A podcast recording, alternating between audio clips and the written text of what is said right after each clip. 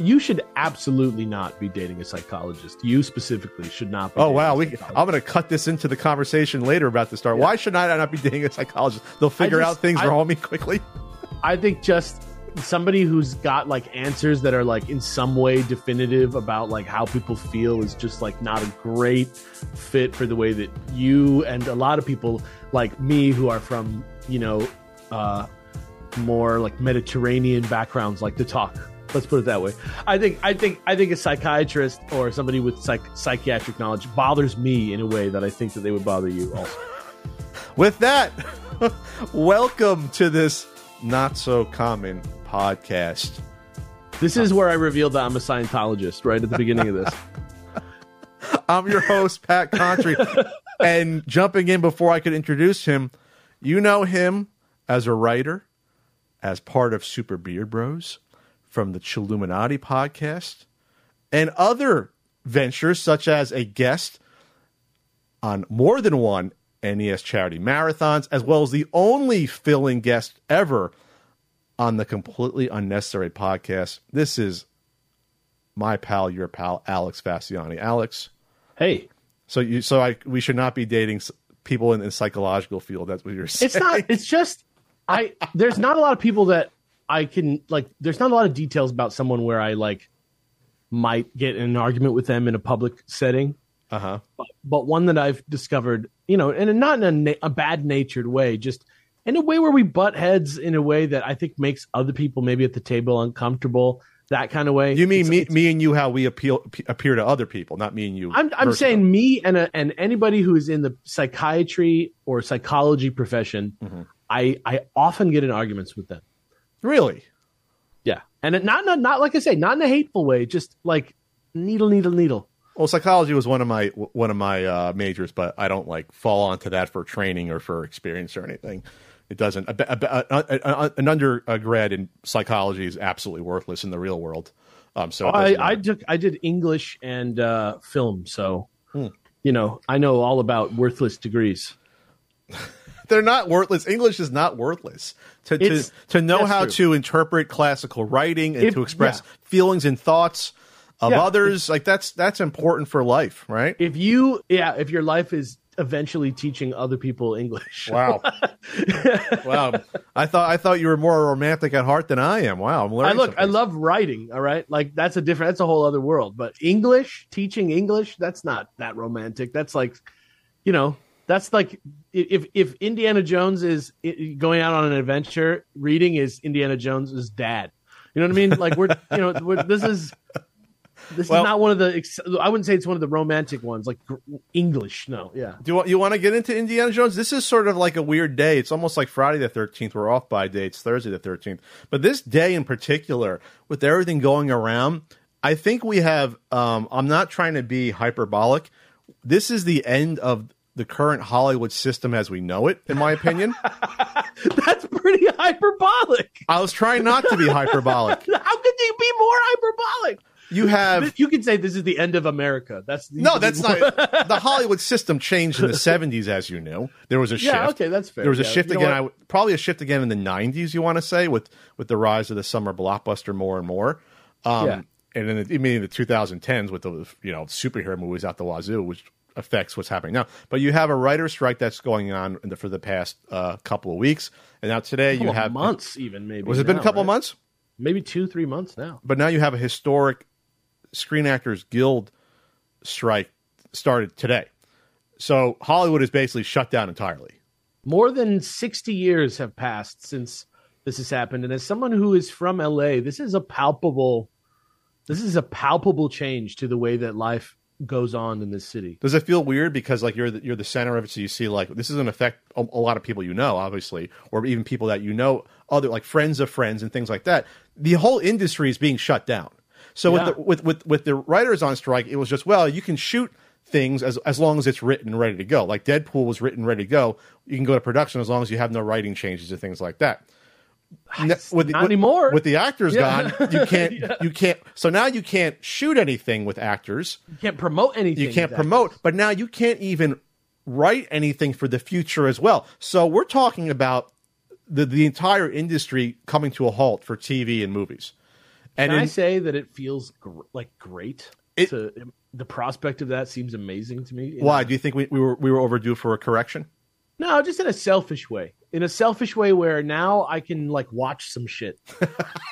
So uh, to hell with all these tens of thousands of people out of work. It's like I can catch up on. No, obviously, on, look, by Jack Ryan season four now, now on Amazon Prime, which I, I'm catching up on, by the way. Obviously, I'm solidarity with pretty much like I just tweeted this today. I, I have solidarity with pretty much anyone who's ever struck, like struck for any reason, striked, struck, struck, I struck, striked, yeah. striked. I don't know. Yeah, it's. I feel like it could be one of those weird exceptions. I have solidarity with every strike that's ever happened, maybe ever, just by pure, like philo- philosophical idea of what a strike is.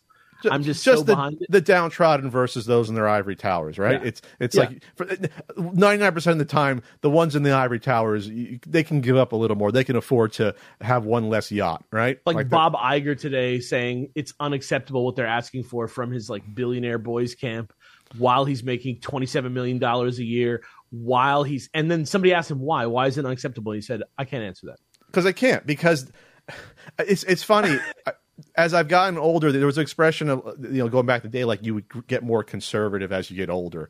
Going back to oh, like yeah. the movie. I don't think that I don't think that's happened anymore. I think with, with people, their eyes being more open because of social media and news, like constantly, they like like you the fact that you get direct quotes from the head of Disney now, almost in real time, that you can react to. It, I think it does something a little bit different in your head. You're like, what the hell is happening? Like, it's harder to camouflage all these quotes and news items the way you, you did back in the day when you'd wait till, you know, your newsman at six p.m. to tell you what was going on. This is constant. Like, there's less filter. There's not a chance to massage this stuff.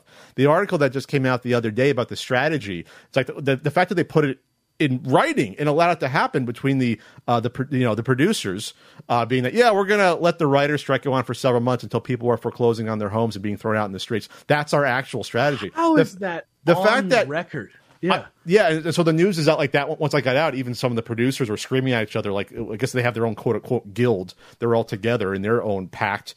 Uh, but like all the big studio heads and everything, it's like once things are that nakedly transparent, it's hard to be like, well, they can just get another job. Ugh. It's like, no, there's there's definitely forces in play at here where it's so stark at, at a certain point where, you know, like you said, like this is bound to happen. Uh, at least to me, in my mind, it's bound to happen. But this has been a long time coming, in my view. This has been, I think this would have happened eventually, but obviously streaming has exacerbated the issues with Dude, both the writers yes. and, and, and yes. the actors, where like ten years ago, these issues did not exist like they do now. And now in the past really four to five years, we've seen a, a maelstrom of really strange moves.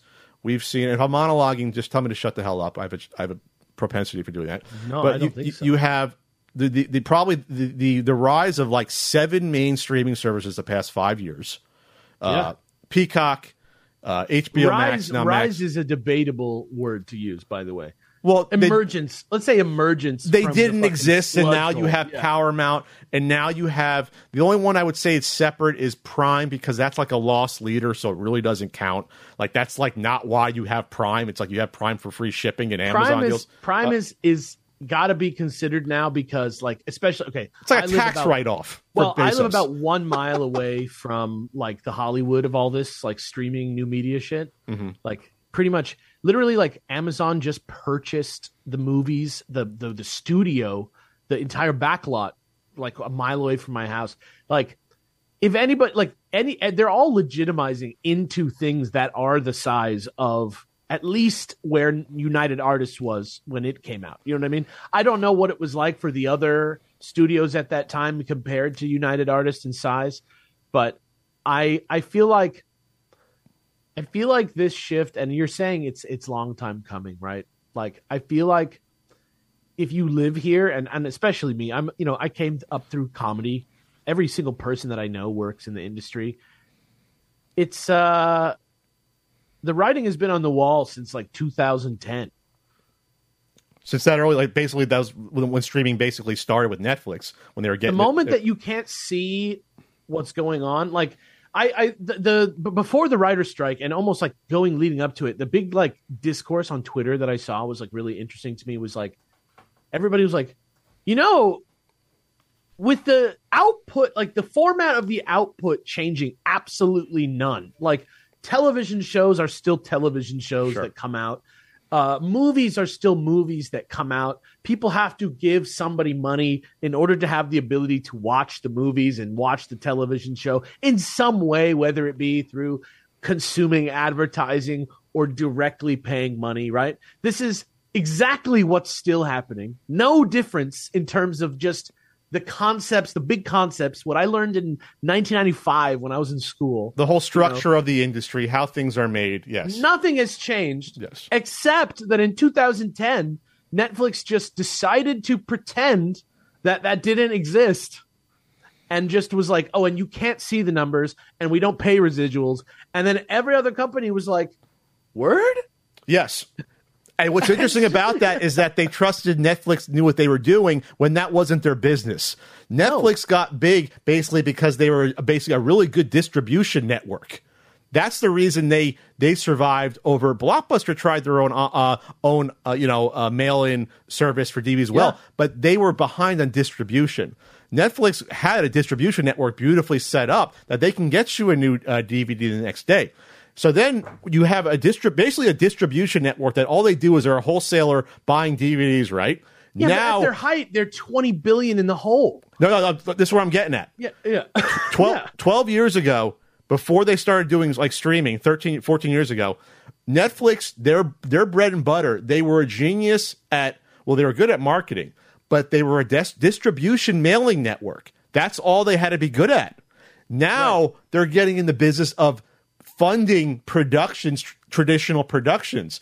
Orange is the New Black, House of Cards. And at first it was like, oh, they got a few things going on. And then you, a few years later, oh my God, Netflix has more and more originals. They have more and more stuff going on. They have Stranger Things. They have movies. They're, they're uh, like that awful one with The Rock and Ryan Reynolds that cost two hundred million dollars. So they're playing, they're in this playground that's existed in Hollywood for one hundred years, but they're just throwing money everywhere, and it's seeming to work so that the traditional folks and Disney and H B O, they're like, hey, we have to do this too, not realizing that Netflix has no clue what they're doing.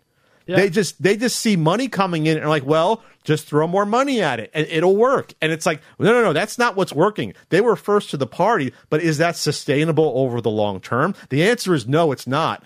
Just to yeah. keep throwing money and create constant content because you don't know what the R O I is for any of this content. You yeah, have you know, no you know idea. When I, you know when I uh, you know when I started to get really worried about Netflix was when I heard them. I, I had like suspected it for a while that this was their strategy, and then I heard someone say in some interview somewhere that their their thing was just greenlighting shit that nobody else would greenlight. Yeah, like, South like Park did an episode to, about that. We'll greenlight yeah, whatever. Going, yeah. yeah, going to like, going to like these directors that people never tell them yes, you know, and and just being like, yeah, you know what, make it like, uh, you know, first draft movies being made into movies. And if you just think about that logically, you mean like first, you mean like rough scripts that are just like, yeah, we'll just do it.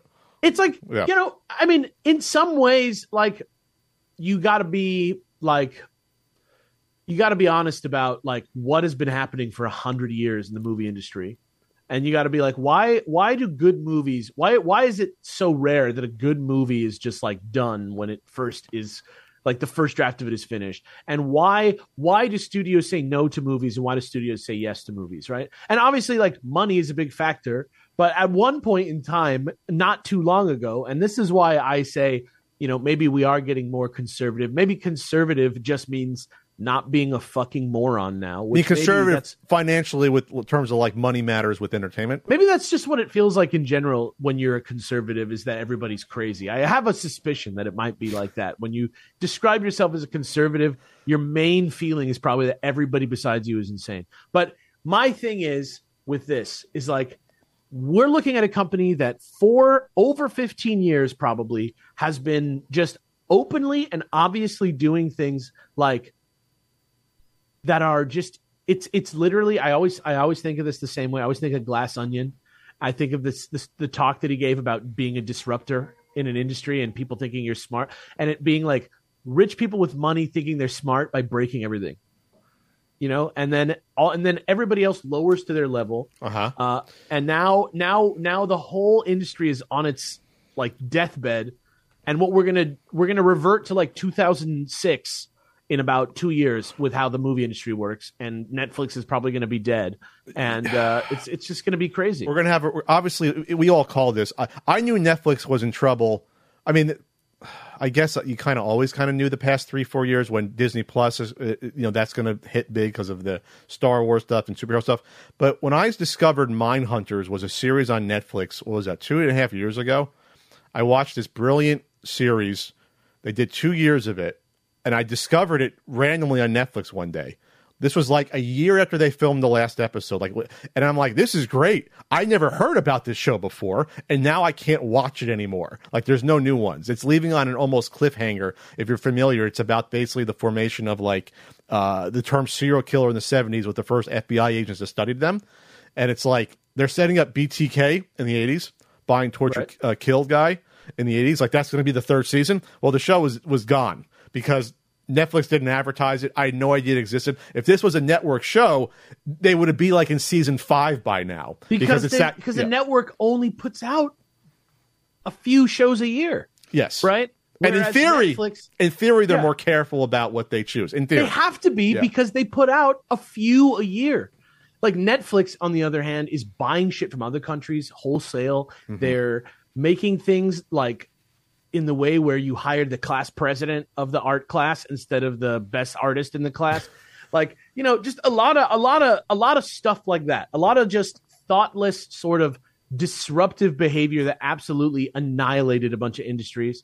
You know, Netflix has their own writing school or whatever that they're trying to start where they can really, like, they can just like, like have like staff writers to come up with that news. are like, that are like not union maybe somehow, oh, you know, just like, weird shit like that that's like fucked up, that's like wrong and doesn't make sense, and it's just there because they're trying to like assert themselves publicly because they're so divorced from what is a pragmatic part of like making a movie, any sort of like practical element of it. They're so divorced from that process that they think that the act the rich people who run it actually believe that the whole thing is conceptual. They think that it's just like them making decisions, and they don't think about the, the, the like the like larger. the like we'll we'll worry about the the problems that arise later. Let's just do it now, and like we. It's they the don't... same thought as like releasing a bunch of mongooses into the wild to, fu- to kill all the snakes. And what happens when the snakes are dead? Oh, we don't know.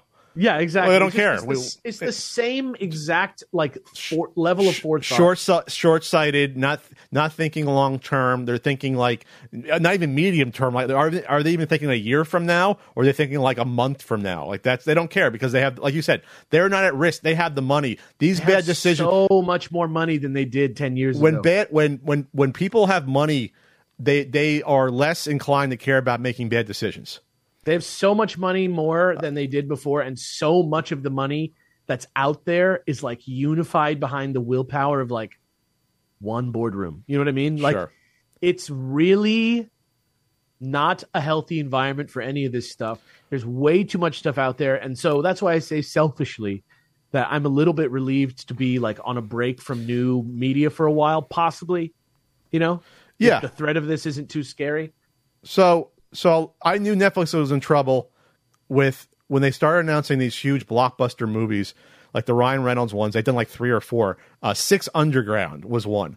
They're uh, already, yeah, just forgettable. Six gone. Underground was like two hundred million dollars movie that no one cared about, like that no one signed up to, to, for Netflix to watch. Like that's just, you're just pissing money away uh doing that, and you're taking money away from interesting things. Like, wow, two hundred million would have funded, I don't know, seven eight more seasons of my Mindhunter show.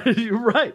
Yeah, exactly. You know, like a show with some merit, right? Yes, or or, or a, a bunch of the other, and they did the same thing with um the one with The Rock with Gal Gadot. Like no one that I I've fallen asleep trying to watch that movie three times. Oh, like Black a, Adam?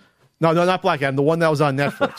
Red, Red, Red yeah. Notice. Red Notice. Yeah. So once I started seeing Netflix just throw money against the wall, thinking that people are going to come to them for big star movies, or these scripts, by the way, are absolutely abysmal. Obviously. Yeah. They're like, like you said, they're probably who's going to write for Netflix when they have no residuals? Like I said, they're probably like rejected rejected scripts by and large. Like there's yeah. ex, there's exceptions like The Irishman, like with Scorsese. That's like a weird one off. Well, that, like, fucking Martin sort. Scorsese's involved, you know, he's not going to shit out a movie. Sure. But meanwhile, Zack uh, Zack Snyder literally is remaking his like fucking uh, failed Star Wars pitch into a movie, and it's like a big thing. Uh, who's funding that? Is that going to be Netflix or? Is it... Yeah, it's it's the it's the it's that Zack Snyder movie that's about to come out. Oh, is it? Uh, oh, yes, yeah, right about the Moon. Yeah, it's literally called Rebel Moon, bro. This sounds terrible. Um, I'm just saying, it's called Rebel Moon. But a know. bunch of slow motion, overly violent Star Wars. Like, I guess it could be interesting to some people. So these are all going to be these are all two hundred million dollars movies.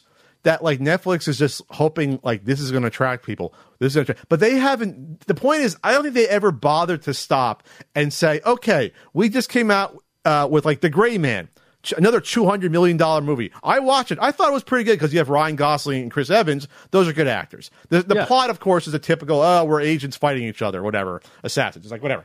But th- I don't think they've actually sat down and said, how many new new subscribers did we get because we invested two hundred million dollars? Did we break even? Did we lose one hundred million dollars? Like, what is the actual return? I don't think they ever did that, which is, you might say, Pat, that sounds crazy. But just because people are in charge doesn't mean they're intelligent. And obviously just because they have money doesn't mean they they, they got their money doing intelligent things. You know, like, it's yeah. that's what I've learned. Like, we're not, we're not even discussing how a disaster historical disaster Quibi was, and you had some of the brightest minds supposedly that were running this uh streaming service that they just blew uh, over a billion dollars within a year like it was nothing, and there's absolutely almost nothing there, like there's nothing positive that came out of that besides people, people getting paid. Who kn- the people who could have done that well are already working. Sure. You know what I mean? Like they, the, that's the thing about all of this, like in this environment with all this shit going on where you know, it's hard to like, I don't know. It's hard to even see the difference between shit happening on a screen and like film culture and T V writing culture. I don't think anybody has, I think the savviness of the audience is so much lower now because of how degraded everything has been. And I think also then it's insane to imagine that in this environment, right? Going back to what we're here to talk about, like that anybody could expect anyone to care about a movie series where the last one came out was almost universally hated. It came out fifteen years ago. And then the other ones all came out in the eighties that were good. Or, or, or you're pivoting to Indiana Jones?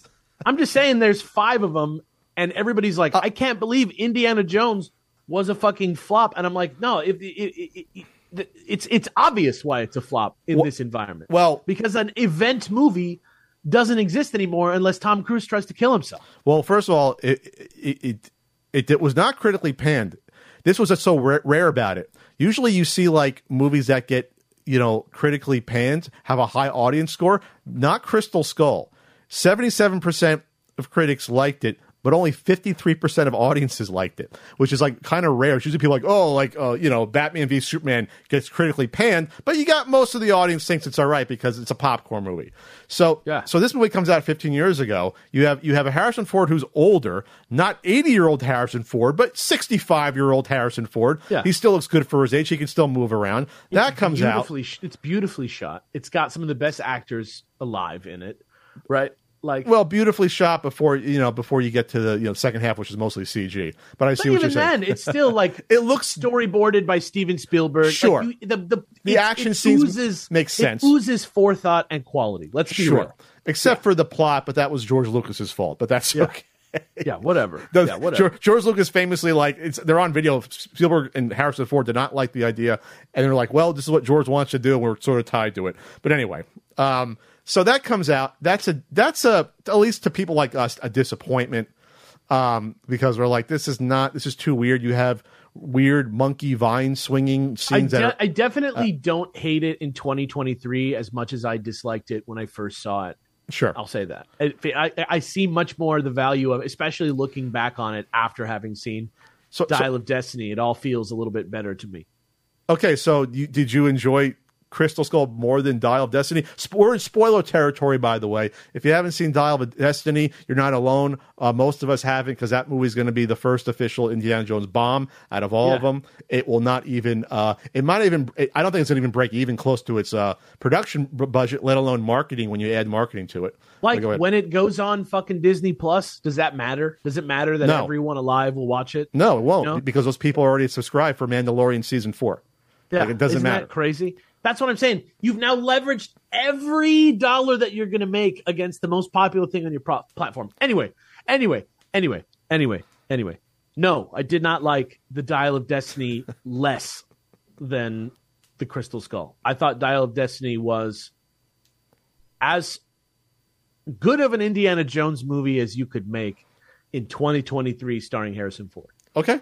What, I, I sort of came away with it like, I'm satisfied seeing that, but the story it told, we're talking as writers here, that mm. was was the story you told necessary to bring that character back versus just ending it at Crystal Skull with the happy ending where he gets married to uh, to his love, he has a son, he gets his hat, puts it on, they walk out the church. Even though that movie's very problematic, and I hate the last half of it, at least that ending's like, okay, he's happy. He's, he, they did it again. They did uh, it again in this in this movie, kind of. You know, uh, kind of spoiler spoiler territory. But like, how, how do I how do I how do I how do I say this without it being a spoiler? If you are somebody, we got to spoil. Who, I, I'm okay. I'm not going to spoil it too hard, but I'm going to say this: if your story is like melodramatic character will live forever, yeehaw, that's Kingdom of the Crystal Skull.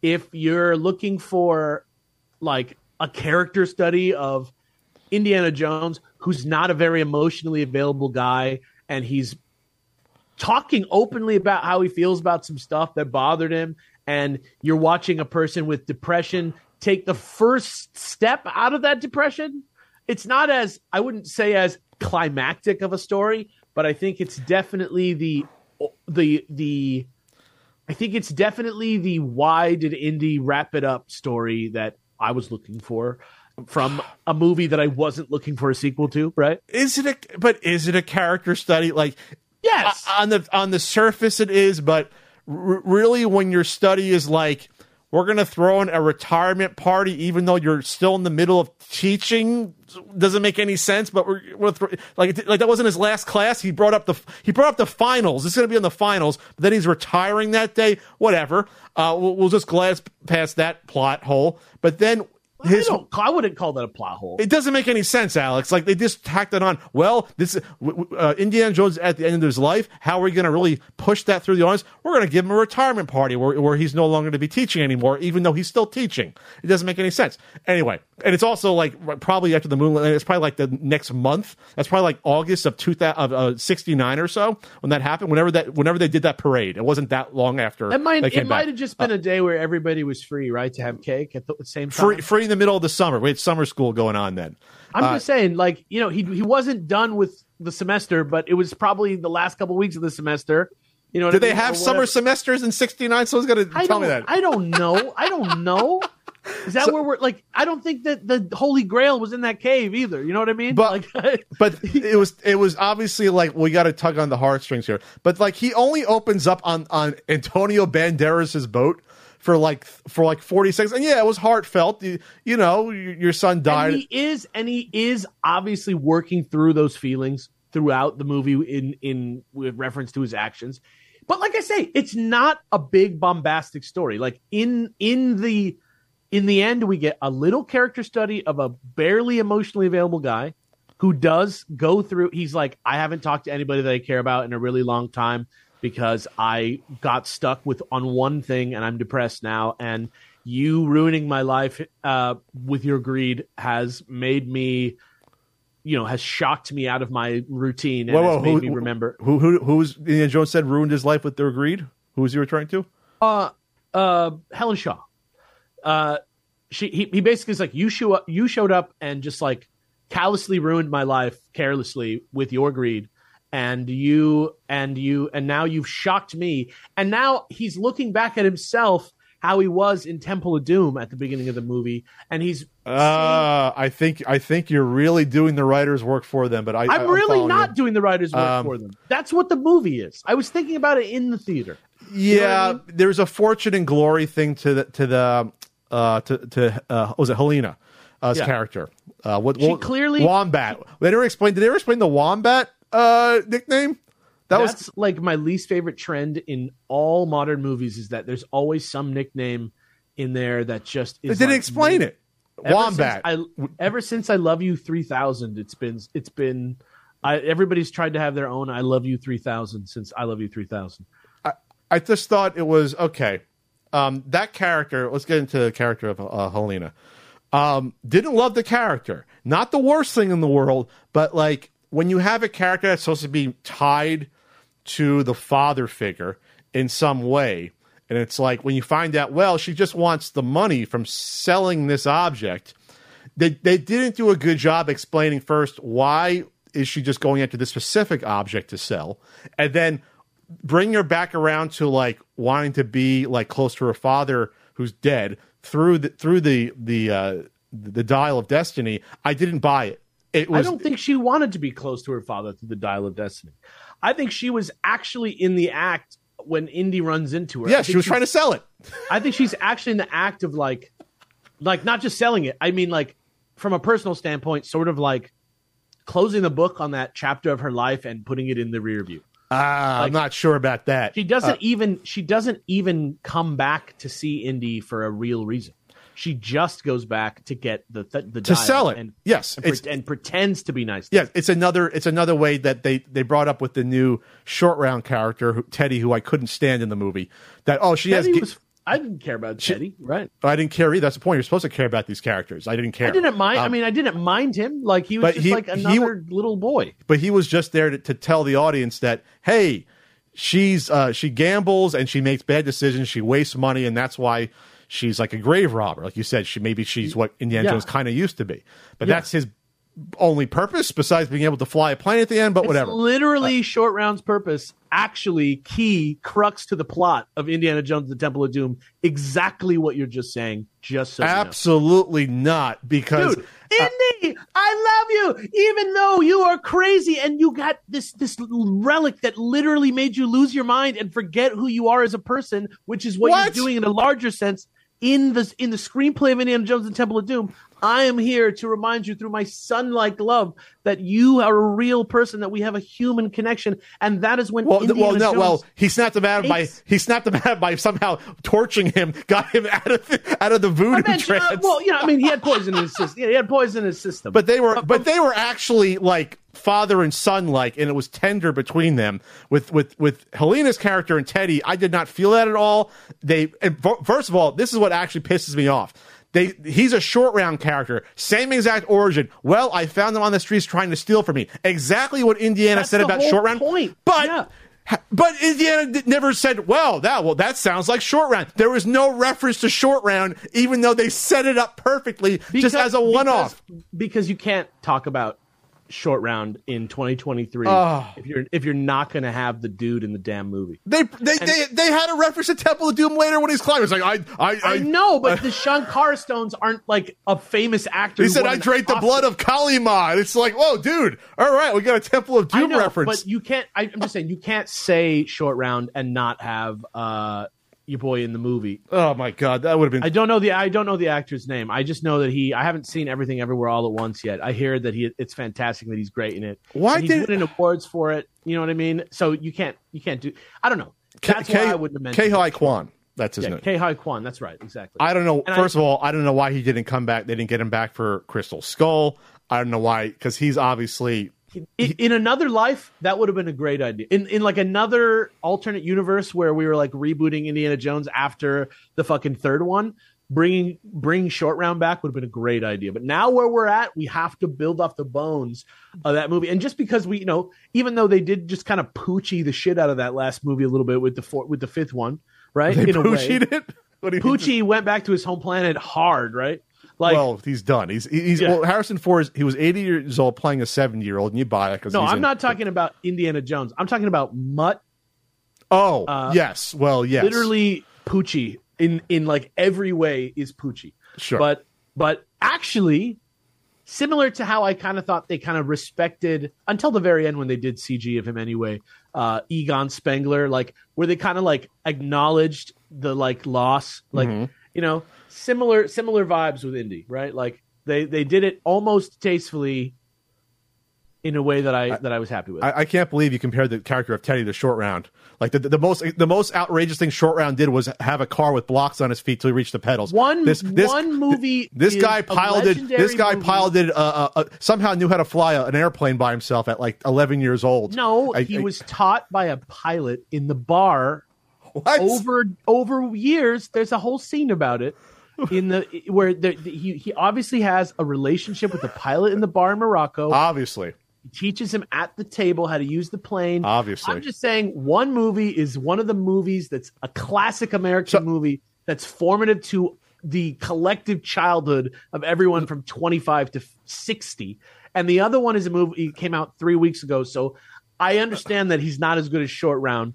I just, you think I, Teddy's going to be memorialized? Was, was no, there any no? Was there I mean, any lines? I mean, was there any lines you remember from Teddy that were memorable from the movie? It's not be, like that. Be, exactly. I, no, I, there are there are lines, right? Like, are there memorable you, lines that Teddy said in the movie? If I see, you know, tell you what, when I watch the movie thirty-five more times, I will be able to. Oh, tell you come on! I, I I will. You think you think that that that portrayal and the writing was strong enough? You're what? telling me you walked at a Temple of Doom after one view? Well, I didn't walk. Movie. I was only four when it came out. I, I, yeah, okay. I couldn't get it to okay, well, P G thirteen. Yeah, okay, that's not it's, it's, so. It's it's almost impossible to compare them in that way. Uh, but what I'm saying is, Teddy exists specifically to echo Short Round, and this is what, okay. This builds my next point. Go for it. And, yeah, and what's happening with Helena Shaw in the movie is there to let Indy kind of be Sean Connery, kind of, mm.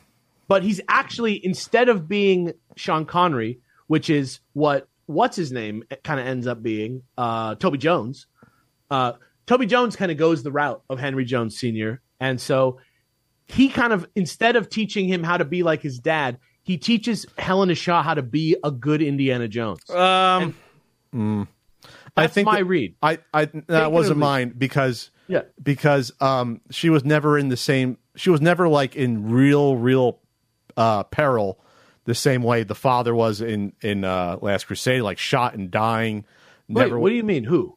Uh, Helena Shaw's character was never like truly in peril. There was like men uh, trying to murder her, but she wasn't like she wasn't captured. She wasn't like. She was always on uh, side by side with Indy, like it almost like she was because not. She's she's not because she's Indy. She's not her dad. She's the Indy. She's I, the yeah. But I don't think it was the same sort of relationship. It was it was more like she was there to help Indy. They were partners. They both had part of the whatever the solution to the puzzle. That's how all these movies work. For me, I, it was like Indy didn't have a kid. And I, first of all, I didn't hate this movie. I thought it was fine. No, me, but, me neither. But me when neither. The more I looked at it, it was sort of like we have all these, uh, in terms of like structure, we have all these check boxes of things we want to do with Indy in this movie. We want him to use the whip at least once or twice. We want a, a chase scene. We, we, you know, we want. Well, we have the the, the, the the sequence in the beginning fighting all the Nazis.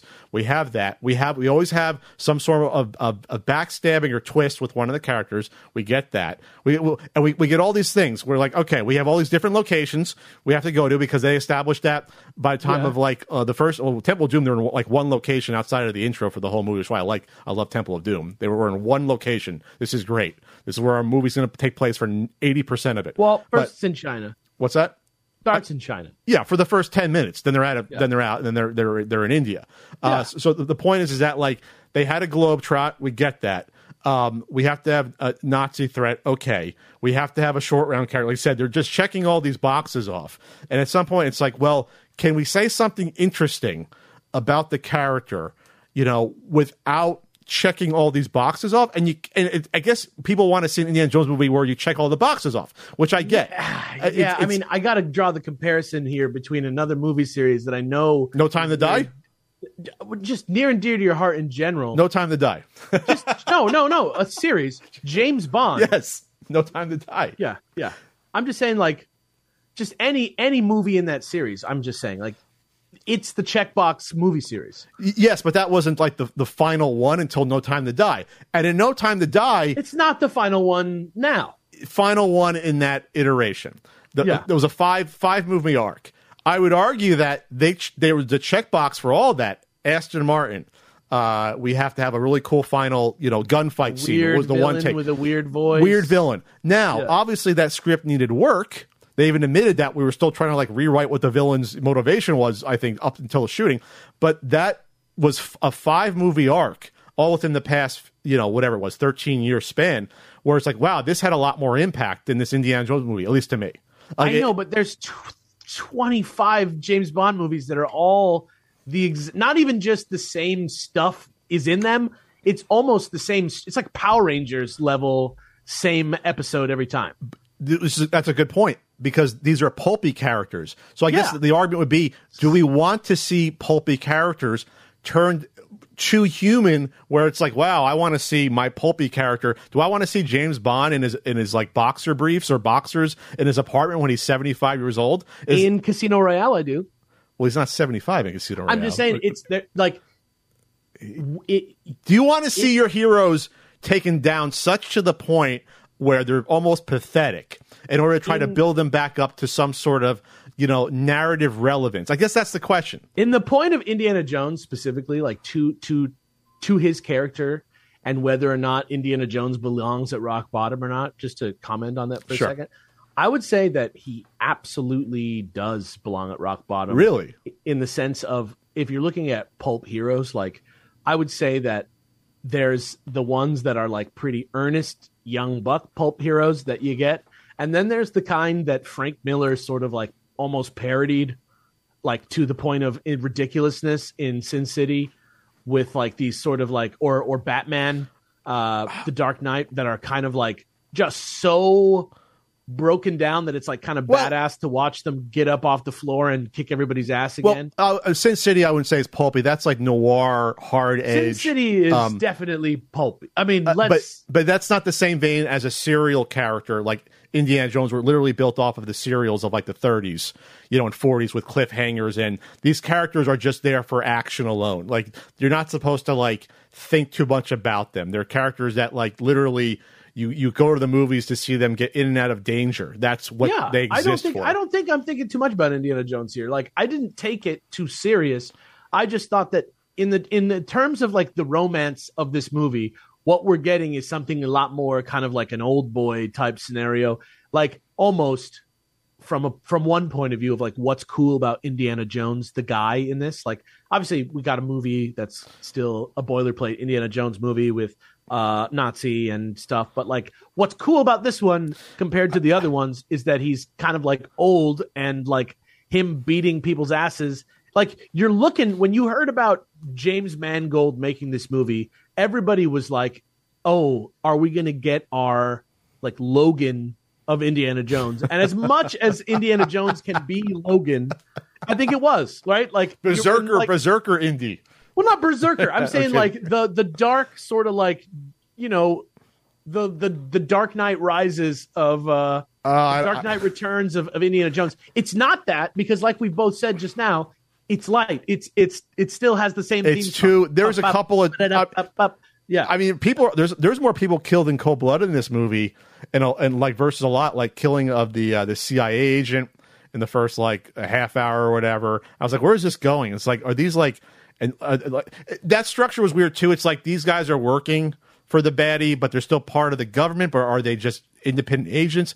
Whatever. They didn't clearly think that out. I think clear enough for the audience to understand, like, who the hell are these guys?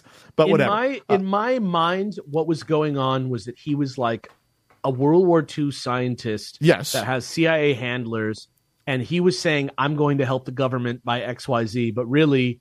He was like leading them down somewhere where he could double cross them so that he could like get his well, own. He managed to recruit neo Nazis to, to be part of his crew, and which they, I love. I loved, but they, uh, it was name? What's that? I loved uh, the guy from Logan uh, as a neo Nazi. I thought he was so perfect because everybody like the idea. Okay, we're not, can we just get into a little bit of spoiler? Well, we got okay? into spoilers. Well, I mean, yeah, like, go for it. Like true end of the movie spoilers. Yeah, go for it. Okay, like. I loved the the vibe of him getting to like live his dream of like putting on a Nazi uniform with the real Nazis in the fucking... Are you talking about like, uh, Boyd Holbrook's character? Yeah. Yes. But and, that's the thing like, is like, you don't know it's his dream. Like there's never is there's never the moment where he like actively says, yeah, I agree that like that the G- I, Germany should have... What was, that was so great about like... No, the, I, you have I, to explain why these guys are risking their lives and want to go back in time to help the did. Nazis. He put on the Nazi uniform. Like that's not he was, enough. He was like, he was like, yeah, like... You could tell, dude. Like, uh, I, I, I think, like, I think, like, just the subtle way that they were like, yes, there are these like Americans that are like these little blonde assholes who love pretending like they're Nazis and they're actually little bitches, and it's but they're actual Nazis. Like, they want to help the Nazis win World War Two. Is what you're it's, saying? It's it's kind of like it's kind of like without making the movie about being like this sort of like the Nazis are all around us even today kind of movie. It was just a kind of fun, joking way to kind of put that, narr- like that ah, little thought into the movie. I don't think I it was, was funny. I don't think it was joking when they were shooting everyone in cold blood. I was pissed they They're killed definitely... that. They killed that nice Italian guy in front of the cave. I was like, yeah. that nice Italian guy just letting tourists in. They had to shoot him too. I was so pissed off. And he they, he really didn't get his comeuppance either. There was no comeuppances for these folks like in dude, prior yes, movies. Dude, he just crashed in got... a plane. I wanted I wanted Indy to choke him with his whip or well, something. The one dude got chained to a gate underwater by Teddy. Yeah, which you know, Teddy, you know, Teddy's a fucking G. But what about what about Boyd Holbrook's Clobber character? His name is Cl- Clobber. That's C L A B R. I thought I thought Clobber was great. He no, was no. Like a fucking. There was no. I wanted I wanted the real comeuppance. I wanted the I wanted the scene. You know, where Indy. I know he's old enough to take him out, but like that guy needed his comeuppance, and there wasn't. It was just oh they cl- they crashed in a plane. Somehow, and the Greeks are going to get freaked out by this, but whatever. We'll I just think, alter time. I think, honestly, once they went through the time portal, that like everybody who was making that movie was like looking at each other, just like, like how how far can we go with this? Like, how are we going to get away with this? Is this are we going too far? It felt very, it felt very uh, uh, in unconfident, hesitant once you through the time portal. Well, it was. I think up to that point, I'm like, okay, they're going to do this. They're going to go back in time. Indy says, well, you didn't account for the continental drift. So I guess they never explained how, because because the Dial of Destiny was based upon a, a real device that they found uh, underwater in nineteen oh six. A ty- what is it? Ty- I can never say it. It's the, an Antikythera Ant- Antikythera device, which they've now know that it was to uh, it, it was a device, an extremely complex device that to predict. Uh, constellation uh, and where moons and Jupiter and the planets were, and they've they've had people reproduce this thing, and it's amazing. It's this, yeah, we we it, did a little bit of a Chiluminati talk on it. Oh, it's you actually, did. It's actually amazing. Like actually, like I've never been prouder of humanity than I was looking at that mechanism. And and obviously, it was like a thousand plus years before its time of something doing something that complex, yes, which goes exactly. to show you that humans were were uh, more intelligent than we thought. So fuck you, all you ancient alien people that think, thought we can't build the build the pyramids or anything else. Humans, when you have a lot of time on your hands and a lot of manpower, you can do a lot of cool stuff. Anyway, um, so I guess they said, well, this thing uh, knows where fissures in time are. I'm like, okay, I buy that. How they never explain how did Mads Mikkelsen's character know that that was going to send them back do- during nineteen thirty-nine or whatever? They never the explained that. The numbers, the numbers. No, they didn't do a good there enough job numbers. with that. Like I didn't care why. That's the thing. Like it, it, if he figured it out, he's a scientist. He can figure it out. I was more interested in hearing what nice cracks because you know what? I loved how anti-Nazi uh, Indiana Jones was in this movie. Well, he usually is, but yeah. He usually is, but uh, it's nice to see a movie actually in twenty twenty-three where the main character is like, hey, fuck Nazis.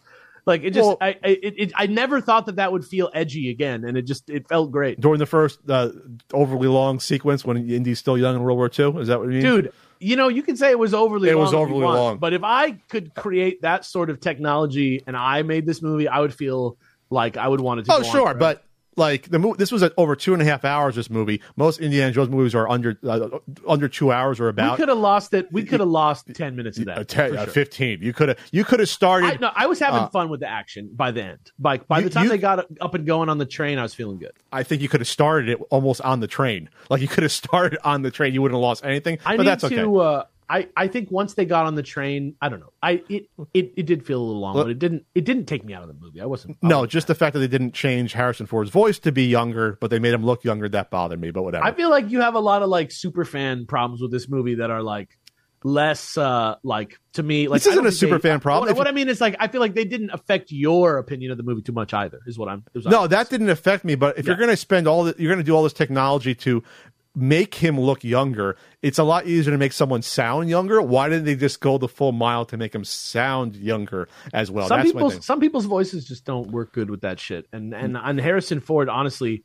sounds like Iggy Pop. Come you know, on. I don't know. A- with A I tech, they have all the recordings of him over like dozens of movies. They could have done it. We were talking about this the other day too. Like maybe yeah. that was his like line. That was his you line. Know? It's like, you make me look younger. I want I want my voice to be unchanged. Honestly, like sure. dude, I don't know. Like I don't know. you know? Uh, I mean, yeah, you're right. You're right. Um, I was going to say, guy threw me off uh, about that. Uh, World War Two. It was nice to see, you know, you have, it's the last time you see like Indiana Jones do everything action-y. Obviously, that's the contrast to him in his underwear in his apartment being old and yelling at hippies. I totally get that. And it was I fine. Also loved, I also loved the ending in the sense of like, okay, metaphors, right? Like he's literally living, he wants to literally live in the past rather than face his problems. Yes. Yeah, yeah that, that Helena, was nice. And Helena is like, no, you motherfucker. Like the the good deeds that you've done in your life are going to let you have a life with, with people in it again. You know? Yeah, Sala likes you, and you still got Marion that cares about I also you. Love, I love the idea of like upstanding American citizen Sala. I I, I, I love the idea of like. No, he was great. Like dreamer Sala. I, I would say like, like it was good to see Sala. This is this goes to another point I'm going to have about we really. And this has really been Disney's thing with, with their three older male characters they've brought back, two of which, which are Harrison Ford and one was Mark Hamill, where, wow, yeah. all these old heroes of ours, when they get older, really fucked up or did something wrong, are really miserable people. And I know that's a nice way to start a story, but it's also a crutch. And it's getting... I mean, it's a hero, it's a hero myth, right? Like, uh, not, do- but not... Not in that sense where they really fucked up and now they have to redeem themselves. It's it's more like you can have a story where it's one last adventure to to to do something good. I think you can do that without having your character that you loved for forty years be this character not as much because you didn't you didn't know why Mutt was pissed at him and joined the army. You don't find out, but you do know that like you know uh, Han Solo you know was a was a fucker to Princess Leia and that. Uh, Luke Skywalker almost killed a fucking I mean, teenager. He wasn't a fu- he wasn't a fucker to Princess Leia. Uh, he it sounds like he fucked up. Like he did. It sound, I mean, it sounds like Han Solo and Princess Leia lost their son to the dark side, and both kind of went on like some benders of their own. Sure, but okay. But then you have Luke Skywalker that was not acting very Luke Skywalker-y, and like was just going to murder this kid. Like it's just like if there's Luke only can't some learn a lesson. He he shouldn't be in the movie.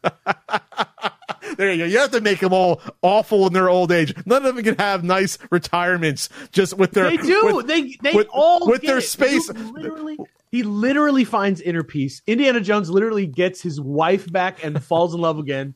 It's all ah, good. But the, but the but the son's it's dead. But the son's dead. But that's nobody okay. wanted that guy in there anyway. I'd rather have Helena Shaw be in the next. Uh, you know, uh, give I, the Disney Plus series to Teddy and Helena. Uh, you know, Mutt joins the army and gets killed by the Viet Cong within three weeks. That's fine. That's no, it's not the Viet Cong, right? Oh no, it is. Oh wow, it's it the Vietnam War. It's a Viet yeah. Cong. Yes.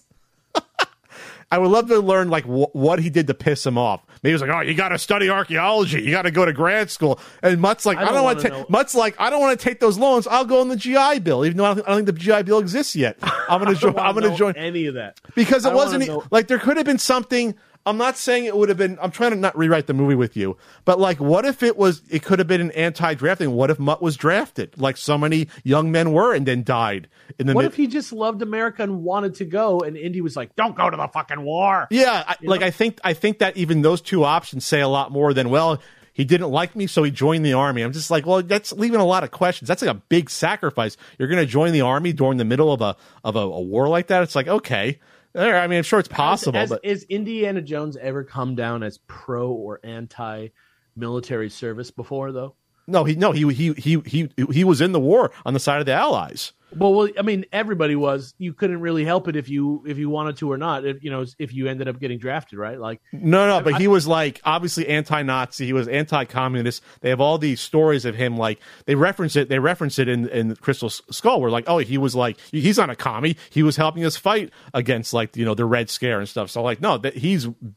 He was like, I think, a captain or in the army, like Indiana Jones. Like he, I know, feel like Indiana Jones would be like a real commie, but not like. What do you mean a real you know, commie? What do you mean? Like I feel like he would be like like he's, a socialist. Like I feel like nah, he, he's I feel, he's Mister Capitalist. He wants to sell all these these uh, no, stolen artifacts. He, that's that's Temple of Doom. That's nineteen thirty-three Indiana Jones. We got to talk about nineteen thirty-six Indiana Jones. Well, he still wanted to steal the stuff and put him in museums. So I mean, they no, have... that's his origin story. No, no, no. He still wants to put the grill in a museum. He still wants to take, and people are like down with like taking things from native countries and putting it in, in museums. That is in in Indiana Jones's time. That was what you putting did. It, putting sure. in the museum is like I didn't want to make money off of this. Sure, I get. Yeah, it. yeah. Or I'll or I'll steal it for Marcus, and who who the hell knows what he does? Remember he remember he, he remember he, he gave him artifacts in the beginning of of uh, of Raiders. He's like, here here's some crap I found. I couldn't I couldn't get my hand on the on the idol, but here's some shit. That's the best. Uh, that's the best uh, line in any of the Indiana Jones movies is when he's talking about Marcus in. Uh, He knows uh, several languages. He yeah. he knows all the cultures. He'll yeah. disappear. You'll never find him. With any, With luck, any luck, he yeah. has the grail already. Smash yeah. cut. Yeah. Does anyone here speak English? Yeah. I love that. Yeah, that was fun. I, I uh, people bag on Last Crusade a little bit because it is sort of like, well, it's a semi-retread of, of Raiders of the Lost Ark. Uh, it just doesn't have like the teeth of the other movies in some ways, I think. It, okay. it does. It's still they're all more violent than you remember when you watch them. But that really lives and dies on Sean Connery, like The Last yeah. Crusade. You, you, They're acting, uh, like, their chemistry is so good, and, yeah. and it, it, it just gives the movie, I think, a little bit more of, like, a campy family tone that I think some people are uncomfortable with, but I'm not uncomfortable with it. I, I'll, I'll I'll fight for Temple of Doom as my favorite Indiana Jones all day. Thank you. It's day. my favorite, too. I'm not yeah, saying I'll it's the best it movie. Day. It's my favorite by well, – I think by far it's my favorite one. I think probably the best one, let's be real, is probably Raiders of the Lost Ark. But probably. Like my favorite is definitely the uneven and very delightful Temple of Doom. It's the most rewatchable one, Temple of Doom, because yeah. it's like a yeah. carnival ride when you Every watch it. Every single thing that happens, you're like, what the fuck are they doing? I love the scene where the guys come out of the walls. Uh, there's just it's it's it's the one like when I go on the ride, it feels the same. As- wait, wait, guys coming out of the walls. That was Crystal Skull. Guys coming no, no, out of the uh, walls. Remember, there's like they're like in the like there's like a painting on the wall, and they like they're like there to like. Oh, you mean, that, like, you mean that weird... when the thuggy comes out and attacks him after dinner? He's pretending to be part of the mural in the wall, and he like. Oh, okay, yes, that yeah, was yeah, yeah. There yeah. was some, there was some, yeah, there were some groups. I, I really liked how how Indy was very overprotective of like Short Round seeing violent things. Remember, he said, "Don't come here, don't see this." When they, when there were all the hands that were in the forest, like he was very like the the fact that they never revisited even a reference to that relationship really annoys me. Because that was the most like tender relationship he had in any of the movies. The most like real relationship with any character is like, wow, this is tender. They're playing cards together and they're joking with each other and they're calling each other cheaters and stuff. And I'm like, I'm like, wow, wasted opportunity in not just one but two movies where they had no reference. I'm not saying the character's got to come back for more than a minute, but I just thought that imagine, imagine in this movie if one of their stops. This is basically structured like a James Bond movie, Dial of Destiny. We're going to go to a new location. The villain's going to follow here. We're going to go underwater. The villain's going to follow here. It was set up like a Bond movie. Anyway, imagine if one of their stops was, well, uh, you know. Uh, Short Round back in nineteen fifty-eight was doing a study in this, and we gotta go talk to him for five minutes. Just I'm like, for it. like I wouldn't be on. sad to I wouldn't be sad to see him, but uh, I will say that short of the fact that Ke Huy Quan is like amazing, uh, just uh, I don't know what it is. Something about him and Harrison Ford yelling at each other. Just it feels it was, it felt great. It was natural. Like, yeah, it just felt really good. He does have in every single movie like two or three characters that are just like. From the movie, you know what I mean? Like, there's always somebody who just kind of comes and goes, and and, and it, you know, it, imagine it's a shame that it, if that was Short Round instead of Mutt and Crystal yeah. Skull. Just imagine. I'm just saying, like, it, you remake the entire, the whole movie's entirely different I now. Still wouldn't like it if he swung with the monkeys. No, that was yeah. or or wouldn't... doing a split in between the two uh, vehicles with the Look, swords. It just it it's funny because that same guy made. uh, fucking Tintin, just like a few years later, right? Same kind of like long, like extremely long. Never like, saw Tintin. Actually, a ten out of ten, like essential picture, in my opinion. Essential? Like uh, amongst it, Steven Spielberg's movies, I would say one of his best movies in terms did, of. Did you were you familiar with the comic before seeing it or not? Uh, I I I mostly knew the show, but as a like older comic book reader, I've read a bunch of the uh, Tintin stories, and I think they're fantastic with beautiful art. But the, just the the show that was on like Canadian television in the nineties was really a good adaptation of a lot of that those those stories. And I just got to say that if you if you're looking for more indie out there, Tintin is not a bad substitute.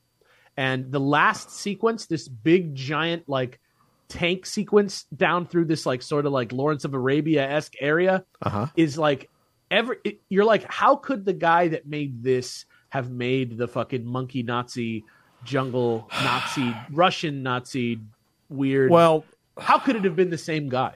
Well, it's probably a cost thing. I thought it was probably cheaper to do that, which brings me to our next point about. Are we at the end? Are we, we? I think we are. I think we, we've reached the zenith of these movies that cost two hundred, three hundred million dollars. That basically the, the the movie studio heads are looking at these movies more and more like scratch off lottery tickets, where it's yeah. like, well, we can make a we can make we can be safe and make like a modest profit, or we can swing for the fences and make half a billion dollars on an individual movie. And I think we we have hit with this bombing. This is officially a bomb. Flash was officially a bomb. You have two movies that both cost about three hundred million dollars each, bombing within a month of each other. Yeah. I think we're at the point where maybe, or maybe these studio heads are going to be that obstinate, but I think we're going to be like, hey, how about we go back to doing movies that are like eighty million dollars or fifty million dollars, and we'll make a pretty good profit, and people will like, like the, the, what the hell is that, the, that, the, the horror movie that just came out with Patrick Wilson? That's going to oh, turn a, a... Red Door? Red Door. That movie didn't cost one hundred dollars. I heard it's a big stinker, though, but that's a, that's another... But that's these another are movies concept. that... These are a series of movies, right? Uh, yeah, wh- I mean, the Conjuring movies cost like three, four million dollars to make a piece. Is that it? Really? Yeah, like there, I like the. I think the last one was like an eight million dollar movie or something like that. Uh, Insidious, The Red Door. Let's see. Oh, the Insidious. I'm sorry. I, so that's a, Patrick Wilson's in both of them. They're both, both horror them, movies. Yeah. Uh, so Insidious, The Red Door uh, only costs sixteen million dollars. Yeah. It already has a seventy-four million dollar box office already. That's kind of that's kind of horror's like deal though for but, the long. But time. That's going to be more. There's going to be a tail. There's going to be obviously be you know streaming and things like that. So the point is this: you can make quality movies that look pretty good for well under a hundred million dollars. Like the fact that this movie costs three hundred million dollars for Dial of Destiny is insane. That's yeah. insane. It shouldn't have cost that much. I, I agree with you. But also, here's what I think is going to actually happen. This is my this is my guess.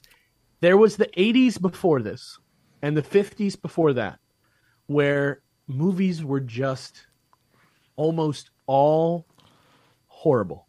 Like what? Every movie that eighties was like one of the worst, like pound for pound. It has some of the best movies, but the movies that we don't talk about from the eighties are, I would say, it's one of the worst decades for movies, in my opinion. And same thing with the fifties. And what happened in those decades was they were times in the, when the movie industry was extremely cavalier like this, where like everybody's just kind of suffering because people are greenlighting things without a lot of thought, a lot of, you know.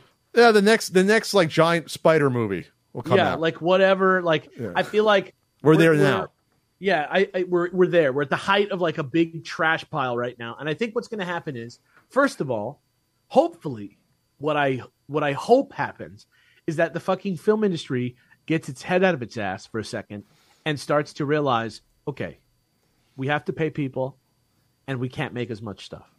Oh, and we can't spend as much on all this. That's what I mean. Because, we can't.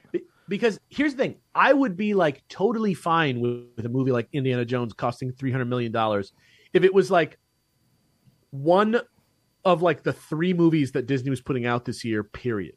You know what I mean? Same thing with same thing with uh, you know, these these these Warner Brothers movies.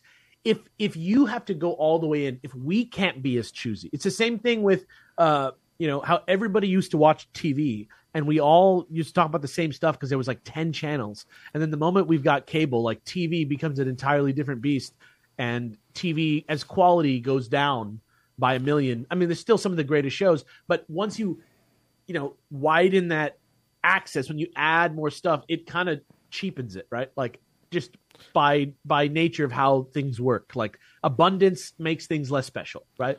So I think what people need to realize is that what people are going to come to the movies for, and this is kind of being proven right now by people like Tom Cruise, who, you know, dude's a crazy motherfucker. We can all agree. Mm-hmm. Dude is an absolutely insane demigod human being, uh, you know, in in his mind, and and uh, he's but he's one hundred percent right about the movie industry.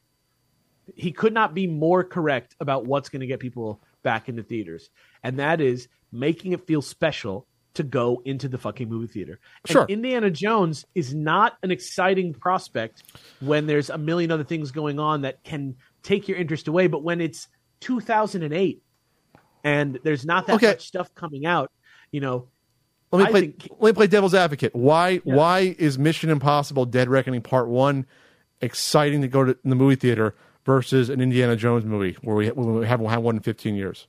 All of the movies that have come out from this uh, Dead Reckoning series, these like more recent, uh, like probably starting with like whatever three like, and four, four three, really three.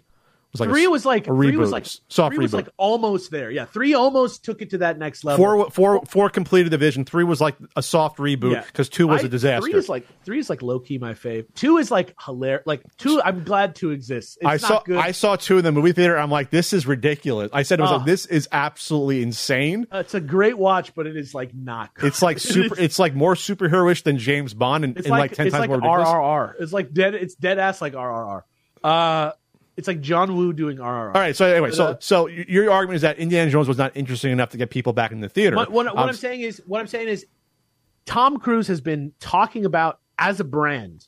He's been like, look at all this stupid bullshit that I do. Nobody cares about the plot of the Mission Impossible movies. There's no real continuity between them.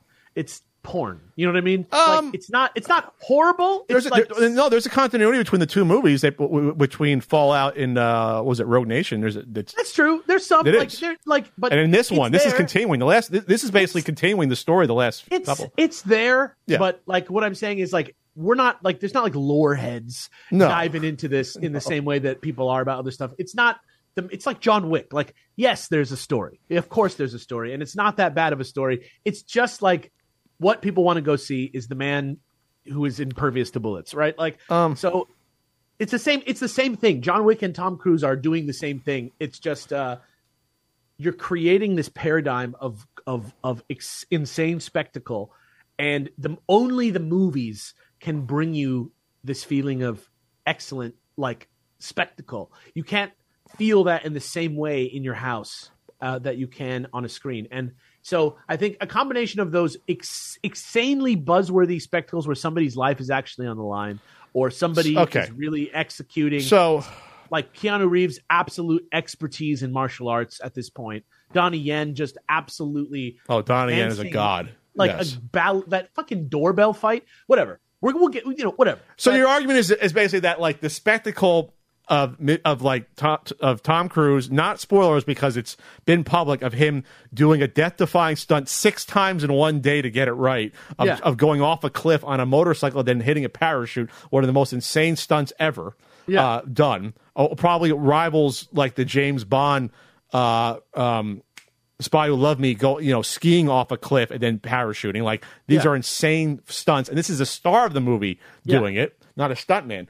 So you're saying that spectacle get pe- gets is going to get people in the theater, but maybe not seeing eighty year old Harrison Ford in his underwear. That, that's, that's I not... just think I just think in a world where everything is coming back, everything is getting remade, everything is getting uh, you know a new version all the time. There's already a new Wonka after the last one, after the after the Johnny Depp one. Now there's a new Wonka coming out, a third that looks Wonkaverse. That looks nuts, by like that. Yeah, I don't know. When I see stuff like that, I'm like.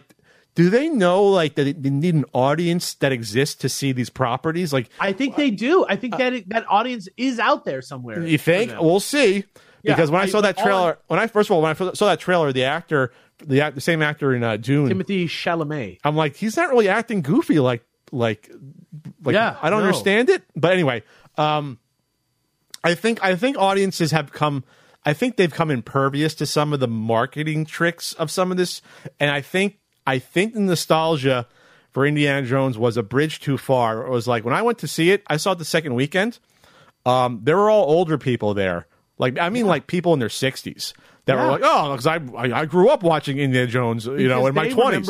They remember it was actually good. That's why they but remember like, what it was like to go see it. I guess for a younger audience, though, like if you're twenty-five.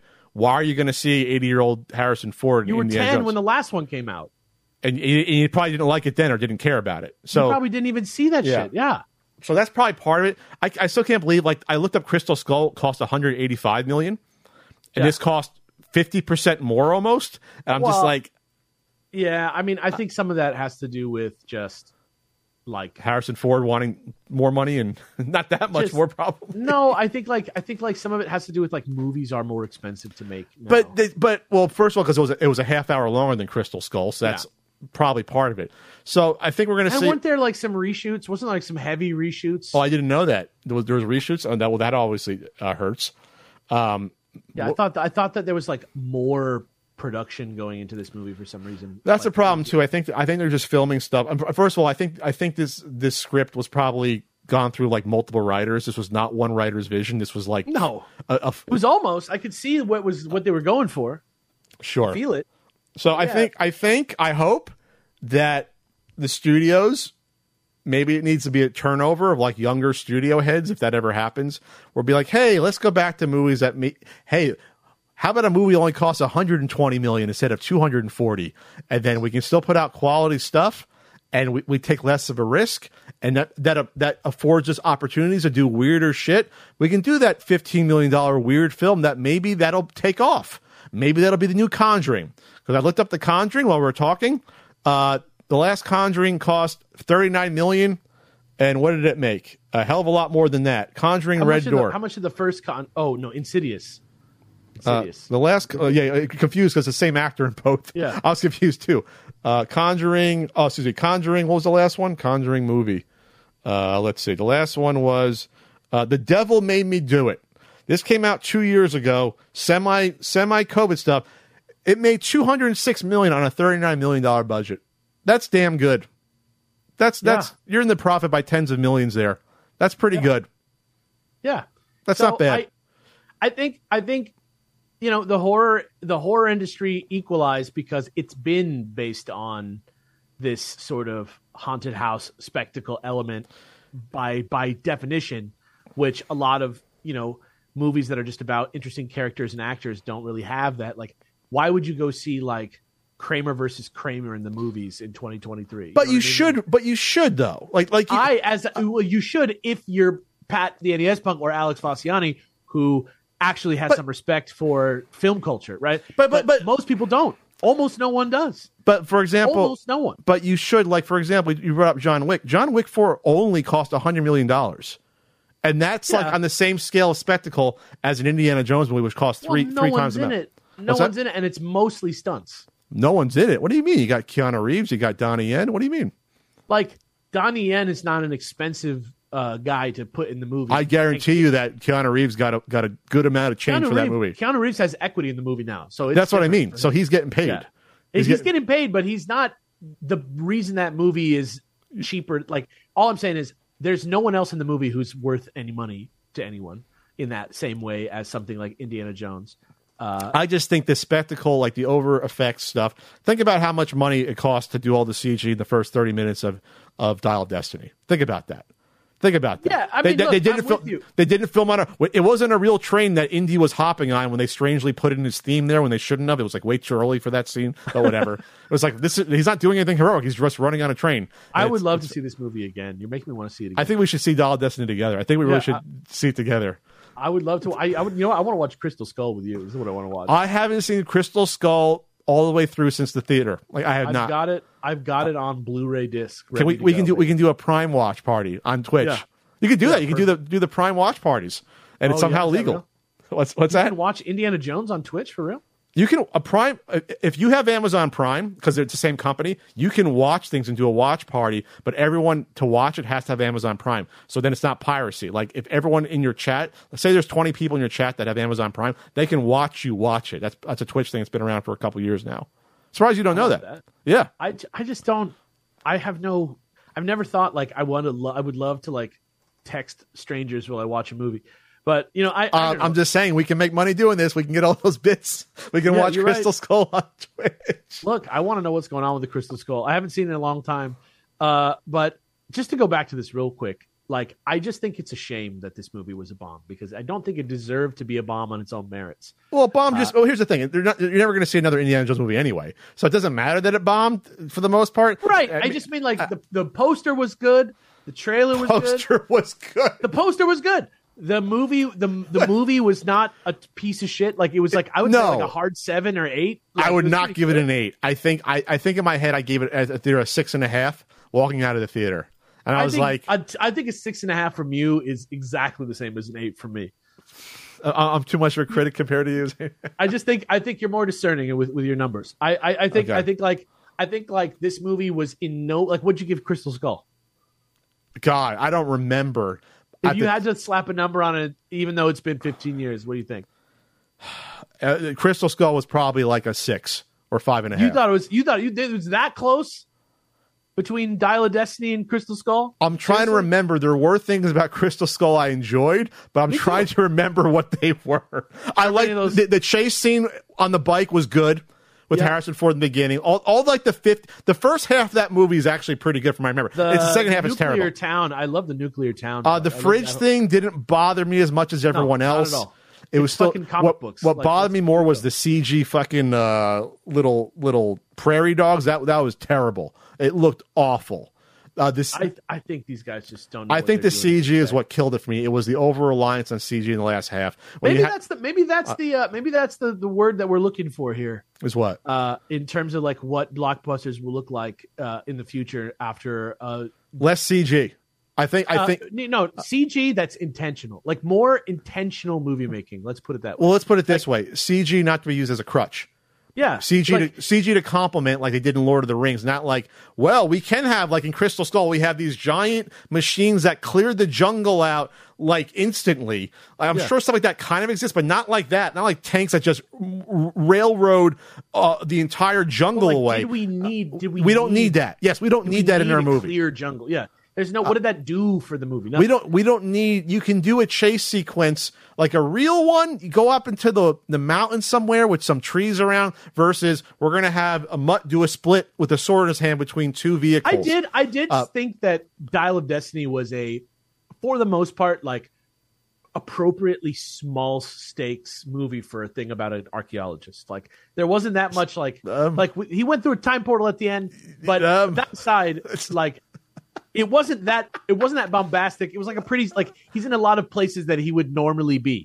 I that's wouldn't call it small stakes when it's the fate of you know losing World War Two to the Nazis. I don't think that's small. That's stakes. That's like right at the end you find out about that. I'm just saying like the most part he's on to like a motorcycle. No, that's not you. You don't find it at the end. You know the whole time. That's why he wants to get in the, the Dial of Destiny. In the streets of Morocco on a motorcycle is not a weird place. It's not like over. It's like a, not oh, unbelievable. Oh, that's probably you why. The, that's probably why the the, the the budget was so high too. Like that that chase scene went on forever too. The the, yeah. the, the trains the, the the intro went on forever, but that chase scene which was pretty decent. At some point though, it's got to end. Like and there was nothing. That was also the problem. With, I liked the horse uh, scene too. I liked the I liked the where he gets in the subway. That was also the thing. And you're gonna ding me on this, but I don't care. You're gonna know I'm right. I, I just and I I just told you two things that were bad about yeah. Crystal Skull, but I remember them that happened. The vine swinging was ridiculous. The fight scene between the two vehicles and Mutt's doing a split, but they were memorable. They were not good, but they were memorable. Looking back from Dial of Destiny, what would you would you say would be this is the memorable action sequence or two from this film? Because every Indiana Jones film has like three memorable action things that happen in them. I like the one where he was hanging upside down. What what what was he hanging upside down?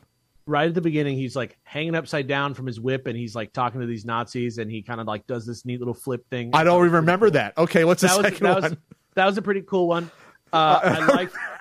What was the second one? Yeah, I liked, uh, let's see. I liked I liked I liked when he went in the subway on the horse. I thought that was good. Okay, it was memorable because he was riding a horse. It was the fun. Subway. Like it was like like he's in a parade. You know, okay. It's, like a big, it's a nice it's a nice sequence. Here's the, the thing. I guess this is what it comes down to. There was nothing inventive about this movie. There was nothing. I don't know about that. There was nothing inventive. Raiders of the Lost Ark. You had the you had the booby traps in the beginning and the giant fucking ball rock coming. That's memorable. That's so isn't memorable because nostalgia. That's memorable. You had you had the the the truck chase is a brilliant scene to this day. Where you're like, this is dangerous. This was an incredible stunt. Harrison Ford did a lot of that. This was incredible. Temple of Doom. You have obviously the mine cart is iconic. You yep. have you have the bridge scene, which is I iconic. I mean, we we have those scenes. Uh, uh, no, you don't. Uh, uh, uh, what do you mean? In, in, it's like yeah. In it, Last I Crusade, remember all the action moves from this. In Last Crusade, you have the boat chase was pretty good. The tank scene is iconic. Uh, when they're up in the, the in the airplane dogfighting with with uh, Sean Connery or Sean, I think they got us.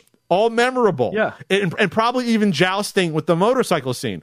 This movie is like, well, what was memorable about the the, the scene when they're uh, chasing the car and the, the little tri, the tri, uh, tri moped things? Like, what's what was memorable about that scene? I like what was inventive. Where, I like the scene where they were, that part where they're jumping in and out of the cars. They're, that I thought was like a neat, clever part of that. Uh, when he boy. went off for a second and came back on? No, there's like, like it's like the boyfriend chase, right? Like yes. that's the, that's what we're talking about. Yeah. And it's like there's like two cars and the guy has the object and he keeps jumping. He like goes onto the back of the other car and he's flying around and then he goes into the window of the other car. Like there was there was hijinks. But had you seen that before in other movies? Yes, you'd seen stuff like that. It's been fifty years. I'm of just telling I you. I just named you examples from the original four Indiana Jones movie of stuff that you had never really seen before in these films. In a movie? What's that? In a movie or in a, in a movie? In a, I no, that, of course. Like James Bond has done everything that Indiana Jones. I'm has just done. saying this did not have anything memorable underwater. Nothing memorable happened. No action was memorable. He's, it, he's too old. Well, there he's, you go. That's why the movie is problematic. Then it's like it's an action hero that's too old. I yeah, but I mean that's the movie, right? Like I, I, I guess. Know, like like I I didn't think that the movie didn't have enough action. I wasn't. No, it, it had it had action, but I'm saying it wasn't memorable action. It was it just... was to me like I mean like the chase was good. I thought I, I was looking at the trailer thinking that everything was going to kind of be like. So fifteen years from now, when people say, you know, these are the iconic moments of all these Indiana Jones movies, you're going to say, well, when he jumped into the car in the in the chase, that's the memorable action moment. Right. I mean, you're just repeating what I said in a in a, in a like a worse voice. Like if I like all I can say is let me watch Dial of Destiny for five years. Okay. And I'll five and years I'll, and I'll like, you know, let it let it marinate. Let it be an indie movie. You know what I mean? Like I, I need to kind of see how indie congeals around the Dial of Destiny. One thing also that I wish indie did more nowadays, which it does not do, that I think a lot of other properties that do get a lot of love when they come out in theaters, like Ghostbusters or Transformers, the Teenage Mutant Ninja Turtles do, is there's no Apocrypha for Indiana Jones since like nineteen ninety-five. What do you mean in terms of his other material? There's nothing. Yeah, uh, there's, no, mean, uh, there's no good like ongoing. Like Star Wars has like fifteen comics on the shelves every month. Like Indiana Jones, I know it's not Star you had, Wars. Yeah, right? The games in the nineties. You had the se- young indie series. But that's what I'm saying. nineties. Like, give me, give me just like an I D W. Like long burn Indiana Jones and the comic book series. Give me a long burn like young well, Indiana Jones. It's tougher like, because it's based upon a single character, and Star Wars now is like, you know, fifty characters okay. you can base it I mean, around. But that's okay. Like yeah. I don't need as much. You, you as want Star the short. Wars. You want the short round miniseries. I, I know. I want that. I'll take, dude. Is there I, a short would, round comic series? I'm I bet you up. there is. I bet you there fucking like, is like a short round book series or some shit. I um. Bet you. Let's see. Like no, I don't think. Th- book series where he's like the main guy. I bet you he's been in comics, but like it sounds like because obviously they had the Indiana Jones Marvel series in the eighties. Yeah, uh, the same way they had the Star Wars one where they did have I the movie like- stuff and then they went off on other yeah. stuff. Um, I want that now. Just one. Give me one book. Give me Indiana Jones. Mm, Why mm. not? You got to play the games, I guess. The games are all like their self-contained story, like Fate of Atlantis. What I'm all I'm saying is there isn't. Stuff like now on Transformers, like toys come out constantly, movies come out constantly. Like, like uh, that's a know. toy line though, and, and so like it's. I think that's different when it's when it's toys first of all, and well, that's all stuff that we... Ghostbusters. Well, Ghostbusters then, right?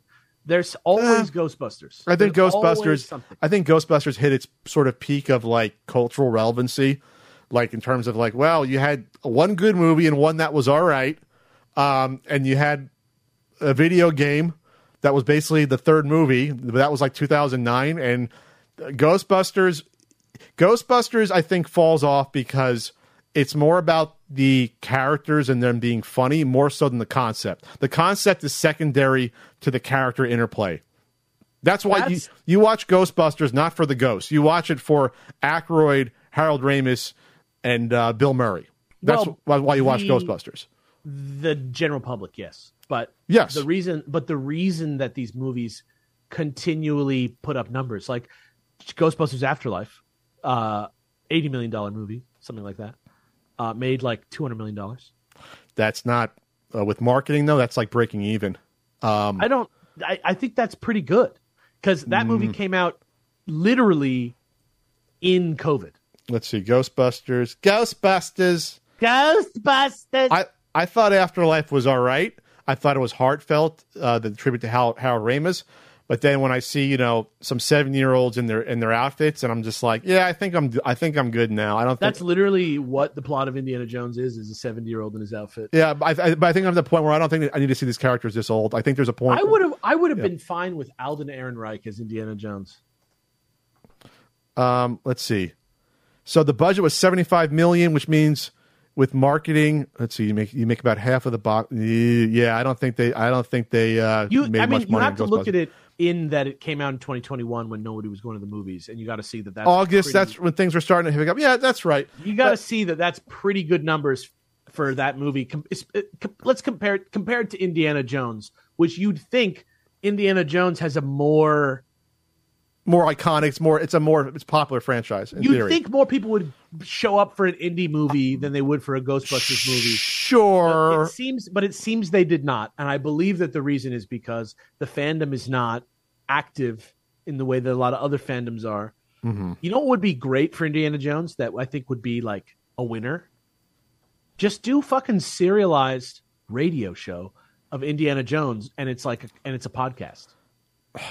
Indiana I, Jones Adventure Hour. Let's go. Like, like they still have some uh, some station in San Diego on a Sunday night. I'll be driving home from like Frank's or something. I'll be like, oh, they're doing a radio play. Like that's yeah. kind of interesting. Like it still exists in some form. Marvel, Marvel is doing. Actual and, and D C they're doing radio doing plays, yep. amazing yeah. radio plays. The Wolverine stuff is adult and amazing. It's like cable T V. It's worth watching, and the actors are like A list.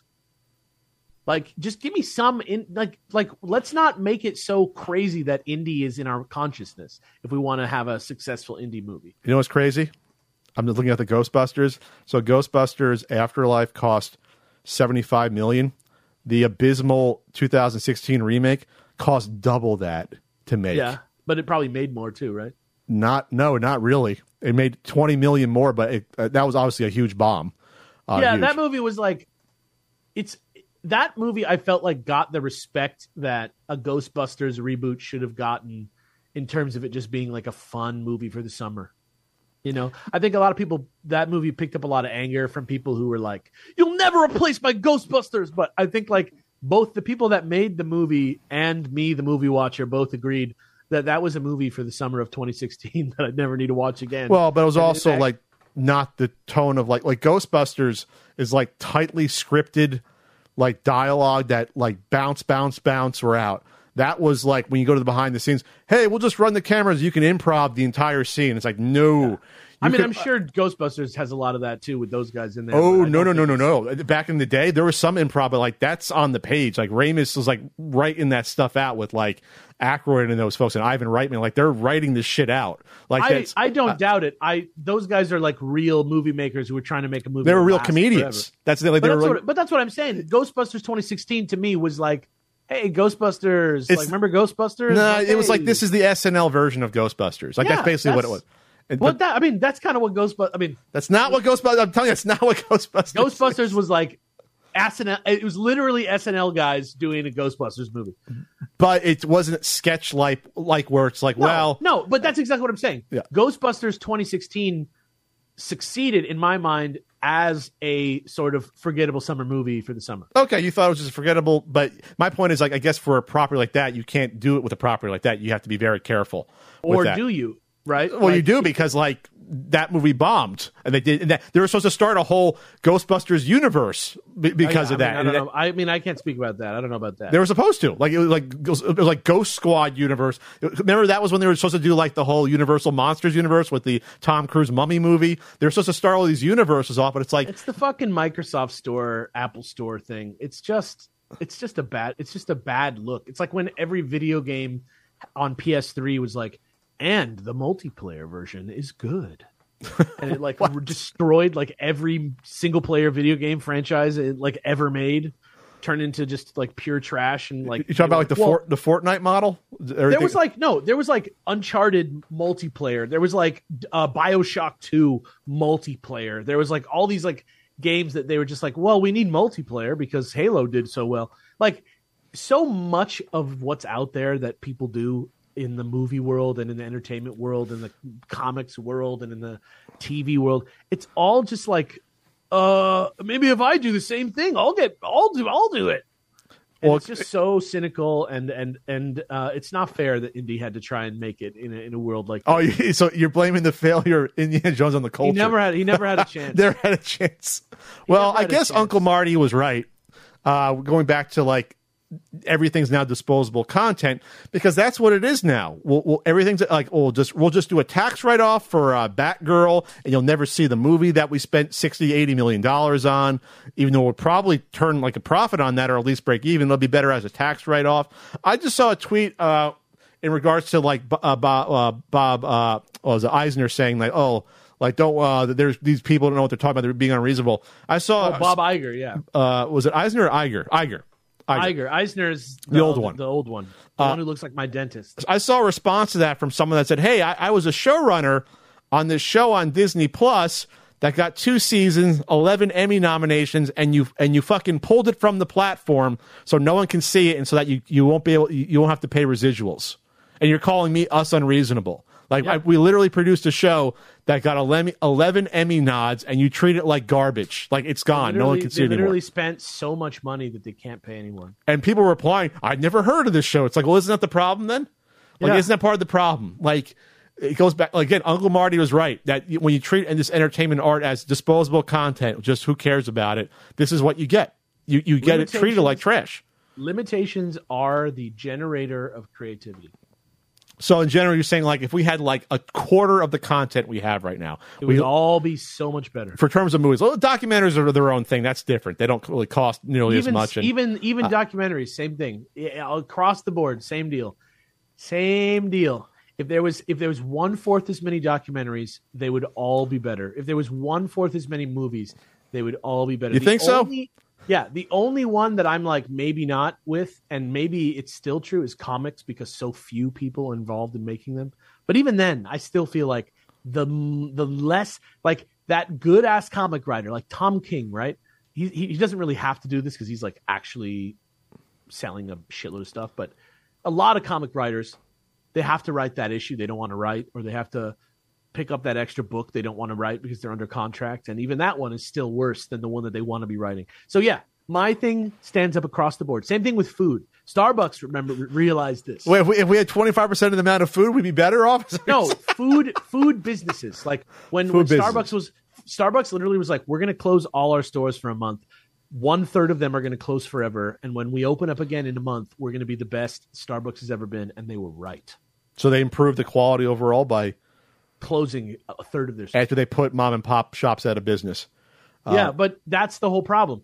If everybody could just be a fucking earnest individual, if they could just fucking make things based on what they want to be making, if people could just, you know, be self-respecting and not like, you know, try to actively, uh, you know, actively sort of like, what, what's the word I'm looking for? Ex, ex, ex, actively, uh, we take advantage of it. Actively, every any system that you're a part of, you want to take advantage of it. Okay. If, if manipulate? Just, you mean manipulate? Like people manipulating systems? Yeah. For some reason, I'm thinking of an E word. I don't know what it is, but if you could just not go into every like decision making process in your life, like how can I like manipulate this? How can I bait? How can I do this in bad faith to get myself more? But isn't that? But isn't that unfortunately like when corporate interests are are put into place? That's how corporations are. Like fiduciary, like I'm not gonna, I'm gonna, I might be blowing your mind by saying this, but you might find that I'm not the biggest supporter of giant corporations. No, no, no, I'm, I'm not yeah. necessarily. They're like in some aspects necessary evil, in other parts just evil. The point is, is that once you become like a publicly traded company, you are less and less likely to think in an egalitarian standpoint about things other than what makes me the most money. Now, like that's basically well, what it comes, and that, and obviously well, that's was, arts and entertainment. It's like what makes it, us the most amount of money. We don't care about the industry five years from now. We care about our, our shareholders right now. We care about our quarterly earnings right now. I understand the mindset, but I'm, I'll ask you this: was Marvel in a better spot in twenty twelve when there was two movies, three movies a year? Uh, Or now, where I wish there was no movies ever again. Well, well, Marvel got a huge fucking payout from Disney, so after twenty twelve, so it doesn't matter. They got paid out. But that's what I'm saying. So Marvel like, doesn't really exist anymore in terms of like how it used to. So I mean, but like that's but that's what I mean. Like the situation was created. Like if they had just made uh, conservative decisions, uh, you know, you can you can do this like. Companies do exhibit restraint and keep their value high. Um, Companies do this all the time. Yes, but we're talking about going back to streaming. Like this had not. This is not a product that it's easy to um, know what your R O I is, to know what your investment versus outcome is going to be. And now they've discovered we fucked up. They all discovered that no one was an adult in the room. They didn't w- discover anything. No, they they did. Doing it, they they did been doing they, it. flagrantly and knowingly this whole time and have been trying to cover it up no. actively this whole time. I don't know yes. about trying to cover it up. I mean, they've basically come out and said publicly, like, yeah, Marvel, we're doing too much shit right now. That's why we're pushing out release dates. We're not going to have... Like, at one point, it was going to be four movies a year and, like, three or four series. That's, sure like, it wasn't nuts. Because they're, you sure it wasn't because their two biggest villains just got, like, in, like, domestic battery cases at the same time? Well, no, no. I thought one was a sexual assault allegation for uh, Namor. Uh, that oh, was the I, one. I thought he. I don't know. It doesn't matter. The no, that, that has nothing to both, do with it. I think they realized yeah. that we we just went as as as Lucas said when l- looking at his own cut of Phantom Menace. I think I've gone too far in some places. They think yeah. they realized we did too much, and we don't know what we're doing anymore. And and like the the first ten years of the M C U was lightning in a bottle that will never be replicated. And now, and the same thing with Star Wars. You get that first Star Wars movie back. Wow, I haven't seen a new Star Wars movie in, in at that point. Only God, that was only twelve years. But oh, excuse me, that was only ten years between movies, two thousand five and fifteen. Holy shit, uh, that was it, ten years. And so now that we have this back, we have the nostalgia bait in front of everyone. How do we maintain this? How do we maintain this fervor? And I think. But how you do it is by not pumping out as much content as possible. You don't saturate the market. Unfortunately, superheroes is now oversaturated. Star Wars, due to a lot of factors, if not oversaturated, it's hit its zenith. It's done. Like it'll never be as big as what it was. So I the, think it's get up and do a good job. And the more people that can get up and actually try to do a good job, the better everything will be. And I think that... The less that people try to not do a good job and still make money, and the more they try to do a good job, they'll make money, everyone will like them, and they may not have as much money, but at least we'll be living in a country with culture at the end. So small, not, do a good job, smaller victories are still victories. Yeah, otherwise we're going to be in Cyberpunk twenty seventy-seven before the year twenty seventy-seven. Oh, we're or we're going to be the, are you kidding me? A Cyberpunk dystopia is like two years away. Are you seeing Let's, let's uh, not biff this. I've seen have you seen these these on Twitter? This is how we know we're too old. These TikTok live streams where I can officially say I'm tapped out. I have no idea what I'm watching. Have you what? seen these? I don't know what you're talking about. Like, go look up like on just on Twitter people like screen capturing TikTok live streams where it's it's like shit out of Blade Runner, where it's like uh like this woman is doing sounds and reactions to tips like in repeat, and it's the human equivalent of playing a slot machine and seeing and getting direct feedback, dopamine feedback constantly, like doing like you, you you're not sure what you're watching. but you're watching people give tips and like, and the woman's like doing the same monotone responses and like gestures to getting tips and to emote. It's like a human emoticon machine is the like, best way I can explain like, it. Yeah. It's the equivalent of taking a wild animal and putting him in a cage, like where they push a button and their food comes out. Yes, but it's now. but it's humans doing it to each other, and it's the new form of entertainment apparently. And this is where I'm like, am I just too old, or is this really just a really a bad sign for the future? It's what happens when uh, you hand uh, the Vogue over to a computer. It's what happens when you let an efficient machine optimize Con- consumption rather than let it be its own weird thing. People thought on Twitter they were watching A I. They're like, no, this was a live stream of a human being. Like, and they were like, if you, I can't. You got to. If your system that you're, if, even if you are a real person and your system is based around maximizing your views and interactions using an algorithm, is it not A I? You know what I mean? Like, is that not? Well, it's not. It's it's not artificial intelligence. It's it's, it's, it's... Oh, yeah. Right. Right. Sure. Yeah. Okay. Like, I, I wish are I'd... we not all working? Uh, aren't we all being kind of controlled by A I right now? If you think about it, I wish I wish I had prepped you with it because I didn't think it would come up in conversation. But I guess it, it's so scary because it's like this is this is the next wave of entertainment, and I officially don't understand it. And I know people say, well, it's because you're too old, but no, I think at some point I just don't understand it. Okay, it's more like a dildo than a book. Let me send you a six uh, in our chat. I'll send you, this is like a six second version of it. But this one person in particular is like blowing the fuck up. She's blowing up in terms of, of like, uh, just search TikTok live. Where, where, are you, where are you dropping this? On Twitter. I'm going to send it. I'm going to send it to you right now. Copy link to tweet. And then you'll see more. Where's the chat thing? Like, yeah, I should have prepped you. My bad. Chat. There you go. Play some of these and let me know what you think. Um, it's really, It's it's like I had to watch it a few times to realize to know what I was watching. Let me mute it on, on here. But it's like the same, like she sticks her tongue out in response to a certain like chat command. She she does a wave thing for certain, like she has all these pre, again, it's like like a person being a, a, an emoji reacting it's to just, things in the chat. It just feels like watching a YouTube channel in fast motion. I guess that's what the future is, but like, it, but like it's it's just the most cynical possible version of a YouTube channel. It's not a culturally rich thing. It is no. It's a, basically dopamine hits. It's a slot yeah. machine. Yeah, it's it's not uh, the same thing. I reject it. Here's like here's a new one. Okay, it's just a, not me that because I'm old. Here's another one. I'll share another one where this person is just literally reacting to tips and little uh, chat things. And I'm like, okay, I'm officially too old. Uh, like, th- this is a new generational thing. Not everyone, obviously, that's like twenty years old, eighteen. But, like, this is now entertainment to people. And it's I- just, yeah, it's just, uh, I mean, it is what it is. Like, I-, I can't speak to the cultural, like, satisfaction that it's bringing someone. I can't imagine what culturally could bring them to be satisfied by that or think one is cooler or better than the other. I don't know if anybody even shows each other these or talks about. Oh no, them, no, you know? like, no. Again, this is human slot machine. I'm not kidding. You ever play a slot machine in a casino? Yeah. Yeah. No, I know. It's a, it's, it's, it just, you, you put the money in and it makes things light up. It's, things it's, light it's, up. You interact yeah. with buttons. There's the sights and sounds. This is all, they all scientifically cater this to keep you playing the machine. Be- yeah, because so in my mind, in my mind, this is this is uh, I, I think the, a mistake is conflating this with the entertainment industry.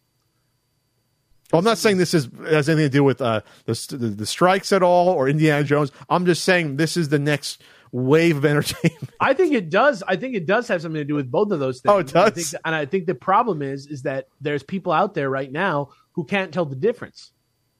You think that you think a younger generation maybe does no difference between that form of entertainment and go seeing like a tentpole picture? Yes. You mean like they expect to get, they expect to get the same sort of dopamine hit off it, and since they're not going to get it, they won't yes. see it.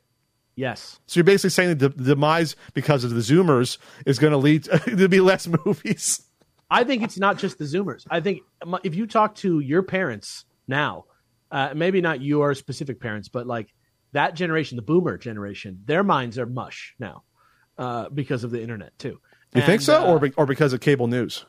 It's the same thing, but like they're they're going on the internet, they're going on the cable news, they're they're getting money. It's the same type of like algorithmic, weird brain smoothing outing uh, entertainment. Sure, Fox I guess news, I guess in Fox a, News is is, yeah. is just a different older model of the same thing, and it's just it's just positive reinforcement of your worldview and like manipulating your your worldview. And this is the same thing; they're manipulating your behavior by using like things shiny that, things, yeah, and, like and, that control you. Uh, you know, same thing. And I think right now people are trying to do that with movies. Uh, and I think I would rather watch a movie that I can have a discussion with somebody about and not have to be like being like, well, let's, we both agree that this isn't a movie, but that aside, let's just pretend like we're still talking about a movie. We both agree. Is that going to be the next thing? Movies that you're not sure are movies. You're like, what am I watching? I don't know. There's some movies that you watch and you're like, this, like, I, like, I want to, like, just real quick. I'm not going to, I don't want to get into this because it really, it's so bad that it doesn't matter. Quantumania to me was like a horrible, it, it was like, is this a movie? I don't know if it is. Well, what defines a movie? You have to have right. actors, a plot. Maybe. Yeah, Maybe. I don't know. But there was a plot. Something about it felt a lot more like than it did than it did like a coherent movie. It felt like TikTok Live, Quantumania. It felt like a, like the person who was giving the notes on the movie was trying to make it more like a slot machine. Do you think so?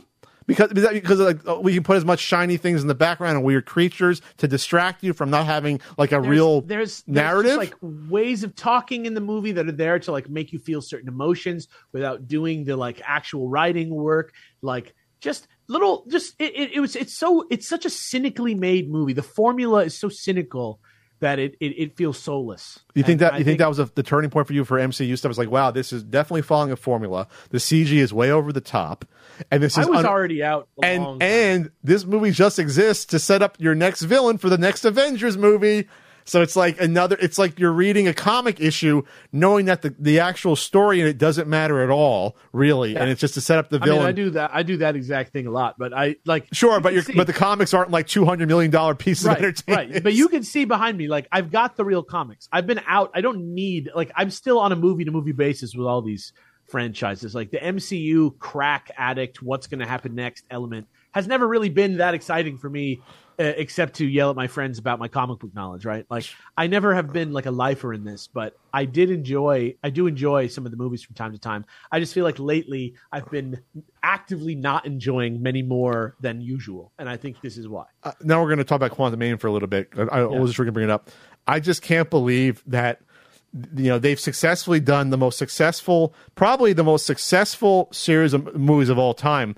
You know, by and large, have been these M C U movies because now it's like twenty movies, over twenty movies. They've all turned a profit, I think, but maybe before Quantumania, they all turned some form of a, a significant profit, and they all are of re- var- uh, they're all about the same quality level. Like even the worst M C U movie is still not like a horrible movie. Like Thor, like Iron Man two and Thor two are still like these Quantum- are wa- these are watchable. Quantumania, Quantumania is.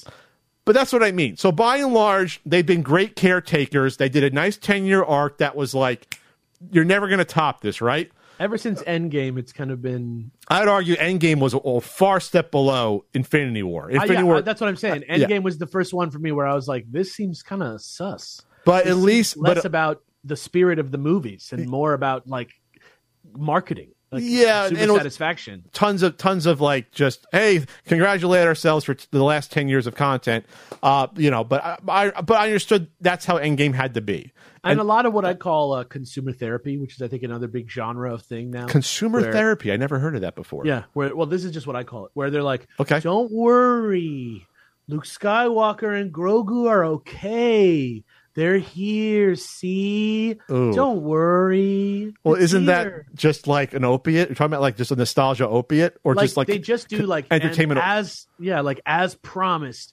finally the throne is he gets to be like just there's all these like there's all these things in the movie that as it should be, my lord. To make you feel like, better? Like like this is yeah. we, we don't want you to make you feel uncomfortable watching like, any of this. Yeah, they don't want to do they don't want to make anything like, is this character going to die? This is a complex idea that challenges my, like, perception of society. Like, you know, the things that art are for, you know, like the things that that, that, sure.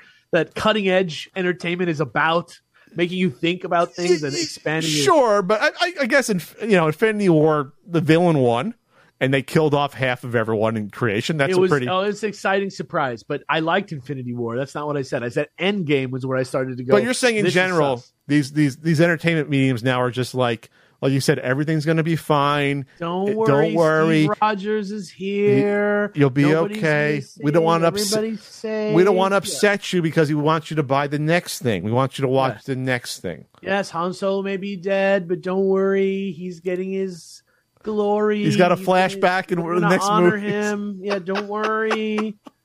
Everything's fine. Like that's how most movies are, and and even Indiana Jones. Uh, like if I wrote Indiana Jones. Fresh, like if I was like somehow magic happened, lightning struck, and I got contacted by Lucasfilm to like make the next Indiana Jones screenplay draft one, it okay. would have been way darker. If for, they were, you mean like, for the last movie or for the first yeah, movie? No, for Dial of Destiny. If you, they were like you went we darker, do, we want to do the last Indiana Jones movie before maybe he's too old. You know what I mean? Like uh-huh. whatever the whatever the pitch is before they bring on the writer. Like I would have been like, Shorty's dead. Like you know, like I would have been like you know. Indy's got it. He's starting to murder. You know, like, you know, I don't know. He's like, starting to murder. I'm just saying, like, like he's gone mad. Why are we making one more Indiana Jones movie? We need to we need to ratchet up the stakes for Indiana Jones. We need to force Indiana Jones to do something he doesn't want to do in a way that's not like, don't worry, Indy's like, you know, well, okay. You weren't sure what's going to happen. He might have stayed in ancient Greece. You know, yeah.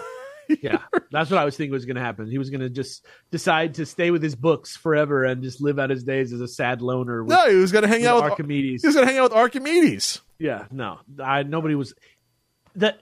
Oh, dude. I think I think entertainment means a lot. It's a lot different when entertainment means to the older generation and my generation, the younger. It's obviously been morphing to the point where. It's just your religion now, pretty much. No, no, it, it's the point where, like you said, we want people. People now look to entertainment to be more comfortable and to ignore real world, world problems. Hell, Comic-Con's coming up next week. I, I this is the first year I'm not going to Comic-Con, even before now that all the actors and all the studios aren't going to be there uh, for it. But the more I went to Comic-Con, I was at the Comic-Con. I've been there for almost fifteen straight years. I first went in two thousand eight, right before it started blowing up in the two thousand tens. When I was like, okay, this is nuts, but still reasonable. Then it blew up in the two thousand tens because you had the zenith of Harry Potter, Walking Dead. You know, you got Stranger Things. You got the Star Wars coming back. Avengers. Yeah. M- MCU. Like, yeah, H, twenty twelve, yeah. We'll say that's when it blew up. Like, there's too much pop culture. It You could see, you could feel it. Not this. I'm trying not to make it cast aspersions upon people that like, hey, this is your whole life. But I got the feeling that it became more of like pop culture became like, hey, if you're down with this, this is like, this is you. Like this is everything that we it's have identity. Is for you. Yeah. Not as like a one-off entertainment piece. Now you have to live this um this lifestyle of like, if you like Walking Dead. Boy, you gotta you gotta watch this series and the spinoffs, and you have to watch the making of a show or the the talk the Talking Dead afterwards and the comics. Like you can't just enjoy one thing anymore. You have to enjoy and you have to get into the, these entertainment ecosystems that exist. And the M C U is probably the most the biggest one responsible because you had to see every movie to make it make sense. Like, you had to, right? For the most part. You can go see Infinity War or Endgame, but un- unless you saw other movies, you might be lost about what the fuck is this a reference to? That didn't exist before, like, ten years ago, where, like, you had to buy into these ecosystems or else you were lost. Yeah, it's true. And, I mean, they did. It did exist, but it was, like, nerds only doing it. Well, it was still more, like, motivated by the nerds themselves than, like, the companies, like, literally like feeding you like you're a pet now. Well, no, you know, well like, b- but before it was like, okay, we have a new movie, a new Star Wars movie comes out every three years, but that's all you need to understand the movies. Or like James Bond movies are kind of self-contained. Um, you don't need to like know all the lore. Uh, Indiana right. Jones movies are are standalones. Uh, like it, it became more of like, again, you have to buy into all of it. You yeah. have to become like your identity has to be kind of married to to, to this. It's religion. To it's literally religion. It's a church, bro. Like what yes. you're describing right now is a church. So that's why I got scared. I got dogmatic. Like dogmatic. So I, stupid. it's dogmatic. Like you said, like I started going to more Comic Cons. I'm just like, I can s- tell the people that are just there, this is cool, but like, you can tell the people that are that are like, wow, this is this is their life. Like they yeah. they, they live like this is it. This I mean, is what they live for. And I think I became a little more cynical with that. And obviously, the merchandise you see being made obviously doesn't help. I think I, I was talk- walking around with our, our pal Andre at one convention, uh, at one uh, at San Diego Comic Con. I think it was like four years ago, maybe right before the pandemic. And I saw a Chewbacca light switch plate, like literally the plate around your light switch. And I think that was when the moment where he saw me, where I said, I think I'm done. Uh, like, this is like, this is it. I said, all this shit you see is going to be in a landfill in like twenty-five years. Like, all this shit is like, like, that's where the cynicism hit me to the point where it was crystallized, where I can't imagine being the person that would, like, once you start buying light plate switches that are Star Wars themed, like, how far down are you? Like, we're like, that's your identity. I could see that in your kid's room, right? But, like, I, it, it really does feel like. I don't really think your kids does. want that. It does really. I mean, like, we all wore underoos. It just feels, it just feels like the goal. I don't know if it's the goal, but it feels like, as an intelligent, cultured individual who, like I said, I'm an English major, so like dis- dissecting texts and thinking about things literarily is like what I learned how to do for my life, right? Like, it seems like earnest enjoyment is like tr- like they honestly want to erode it. It honestly seems like genuine earnest enjoyment is like contrary to capitalism now, because I, I just think I just think with they'd rather just lock you down. Well, I think it's also partially, that's a good point. They want to lock you down because there's so many more a- avenues of entertainment that they used to be. Your attention yeah. can be like like fifteen, twenty years ago, your attention was divided by what's on the internet, what's on live leaks dot com or whatever, or what, you know, or what's on my my website forum. Uh, once you get smartphones, now we're competing. Now we're making movies that we're competing with literally your time with a device always in your pocket where you can watch entertainment for free twenty-four hours a day. So maybe that's un- the unfortunate, like, it's like the attention wars we're in now, where everyone's vying for a, a piece of your attention pie. And this is like the unnatural end game of it. Pardon that end game pun, is that, wow, we have to get you into the ecosystem to make sure that you're married to us. We yeah. want you. We want the relationship with you first it's and foremost. Literally, it's literally like the Catholic Church in like sixteen twenty-five. Like, it's literally like that same vibe. Like, everything in your life has to be like, they're just trying to make as many rules and things about what it means to be a fan that you can't get out of it. That your money has to go, however much percentage of your income has to go to the church. Has to go to Star Wars. Yeah, has to go to the Church of the Force, or you have you have you have to buy the Thanos, or whatever. You have to buy you have to buy the the figures. You have to buy the the Wookiee light cover, which I, I almost yeah. feel like I have to buy it now. I have to find this thing and buy it. Yeah, um, how dare you watch Quantumania before watching, uh, you know, Moon Knight. Or no, or how dare you watch Endgame without watching? Uh, how dare you watch? What was it? What was a good example? Like, like you, you could have watched Multitude of Madness and understood it, but if you didn't see WandaVision, you were not getting nearly out of even, that what you would have. Before, even before that, like even like uh, the the the second Captain America movie is like, you really need to know what's going on, or like Civil War, you really need to know what's going on to like care about the drama of that movie. Sure. Like, it's it's uh I don't know. Everybody, uh do me a favor, if you're if you're watching this. If you if you spent here if you sat here for two hours and you said, I think I agree with these guys, here's what you can do for yourself. And if, even if you've never done this before, go watch a movie at a movie theater that only has one screen and does that it shows movies that aren't in their initial theater run. I know that it's hard for some people to do. It's hard to find those those theaters. But it's not that hard. Like, uh, uh, okay. Most people who live far away from one of those have to drive far to do everything. So Seriously, a local a local mom and pop theater that they do like they do like hey, we're going to do a festival, like a I don't know, like we're, we're going to do like a Frankenheimer themed yeah. week or whatever. I live I live in uh, L A. It's it's a, I live in a bubble of this. I understand that it's because I'm from the land where the fantasy worlds come from. I get it, but they're everywhere. You can go watch old movies and, and in theaters. And then and and do me a favor, and at those screenings, look at the audience and try and be like those people. Try and be, be sixty-eight years old watching an old rom-com no, from fifty-four. No, like, well, I mean, what do you mean? Actually, no. Like, honestly, like when I go, like, okay, tomorrow's my birthday. Happy birthday! Thank you. You know what I'm going to do? I'm going to see a two o'clock matinee of The Fifth Element. Okay. That's tight. So, That's tight. so find a, a theater near you, a, a small theater that does, like, maybe during the week they only do them. They do one-off showings of of older films. Yes. Exactly. Just just do yourself do yourself the solid of actually going to see something that exists only because people are excited to see it. Find find find some theater that will do, like, hey, this week is John Carpenter week, and we're going to show, yeah, like find, the thing find and some find some rare shrine of earnest enjoyment out there and go pay some respect that, to something. In that's that divorced from a multi-conglomerate giant yes. corporation that's worth one hundred fifty billion dollars that wants to control every form of entertainment. Yeah. I like you don't have to do this all the time. I get that it's fun to just be a shitlord and, and get and watch the movies. I we both went and saw Dial of Destiny. We both saw I almost I almost did not. I, yeah. I was I was like, you know what? I gotta discuss this maybe with Alex, otherwise I might not have seen yeah. it. You're but you're glad you saw it.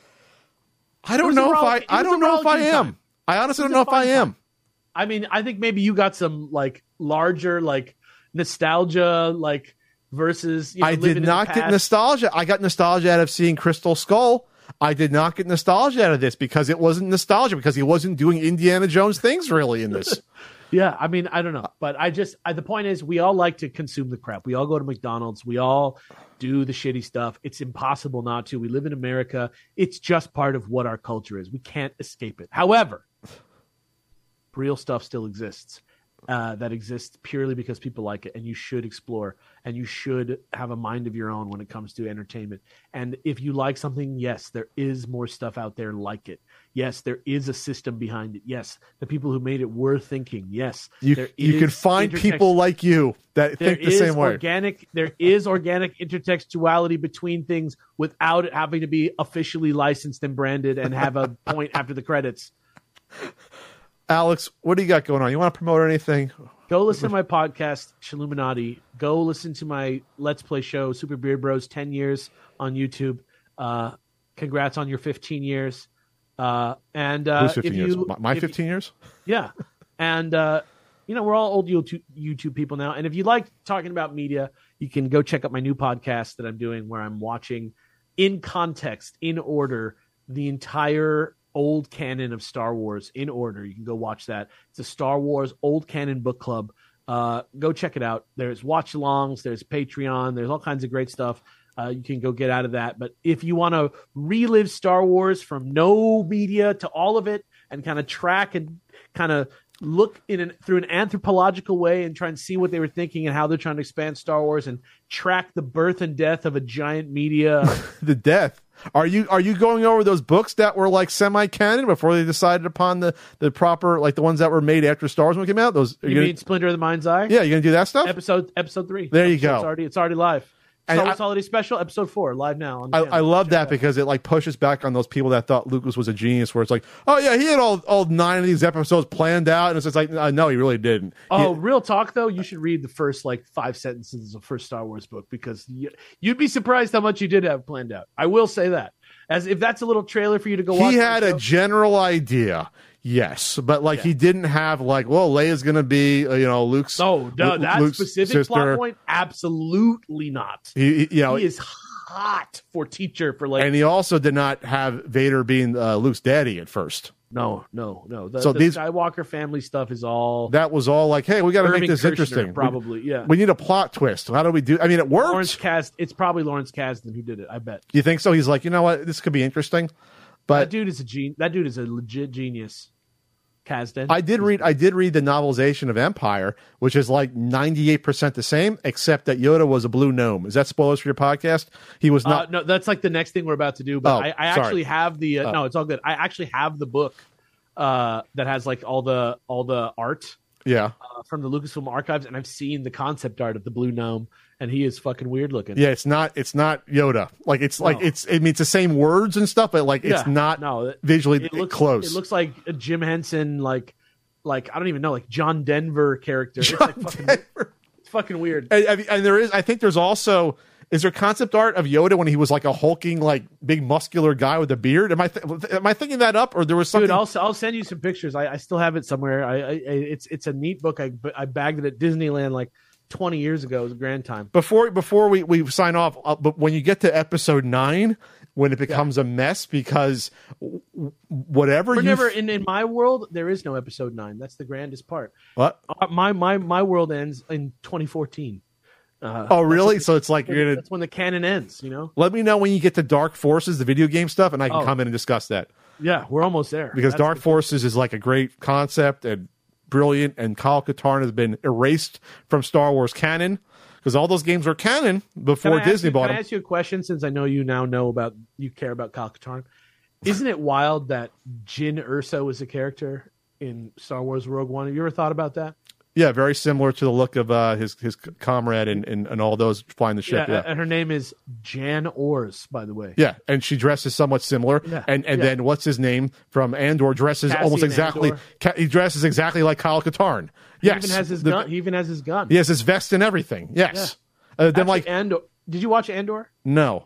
But I'm okay. like, when I saw that, I'm like, why not just put Kyle Katarn into Rogue One and have Pat- that be the character? Next time, I, I know, but next time. That we do this, I want to, I want to, I want to talk about Andor with you. Will that finally get? Because I'm out, I'm out of Star Wars. I tapped out. Will that get me back into Star Wars? Yes. Were you? I, I did you like Rogue One? I, I thought it was pretty good. I, I enjoyed it. I thought it was like, I, I, I definitely loved it way more than Dial of Destiny. I thought it was yes. Much, yes. but yeah. but Andor is a, is on another level from Rogue One. Andor is a real. Show it's, it's crazy. It's not just like Baby Yoda and lightsabers. There's like real characters and drama. I think it's the best. You know how discerning I am. You know how are you? How, how eclectic my taste is, right? Yeah. This is the best T V show that was on T V last year. Shut up! Really? Mon Mothma was not on my short list for being my favorite character on T V. Mon Mothma. I'm not fucking joking. Go watch in her white show. In her white flowing gown. Bro, it's like The Crown, dude. And actually, like a couple of people from The Crown are actually on there. Just go, go watch the show. All right, I don't have Disney Plus. You got, you got, you got to borrow your you password. I'll, I'll pirate it. I'm punk. I'm I'll, punk like that. I'll get you banned from Disney stuff. All right, Alex, it was great to catch up with you. Happy birthday to you. Thank you. I'm Pat Contry. I'm at. Well, if you're watching me, you can kind of know where I'm at. But I don't know. Alex is always going to found me at Pat the N E S Punk on Twitter, at Contry Code on Instagram. Find me I, on Threads. Uh, uh, Threads is coming. Threads is a coming. Find me on Threads. I, the one time I want to, the one time I'm rooting for Zuckerberg ever is him versus Elon. I hope they actually well, no, fight. They fight, dude. He's looking kind of fit. He's looking kind of good. Oh, Zuckerberg trains M M A. Yeah, he's, he's looking kind of ready. Yeah. I mean, he's a he's still a lizard person, so everything's sort of like auto, automaton when he's fighting, yeah. probably.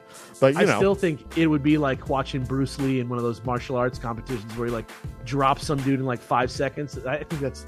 Anyway, let's get out of here. We'll, we'll, we'll talk about we'll talk about how weird YouTube uh, cele- and celebrity boxing is on the next episode on yes. the Not So Common podcast. Yes. Take care, everyone.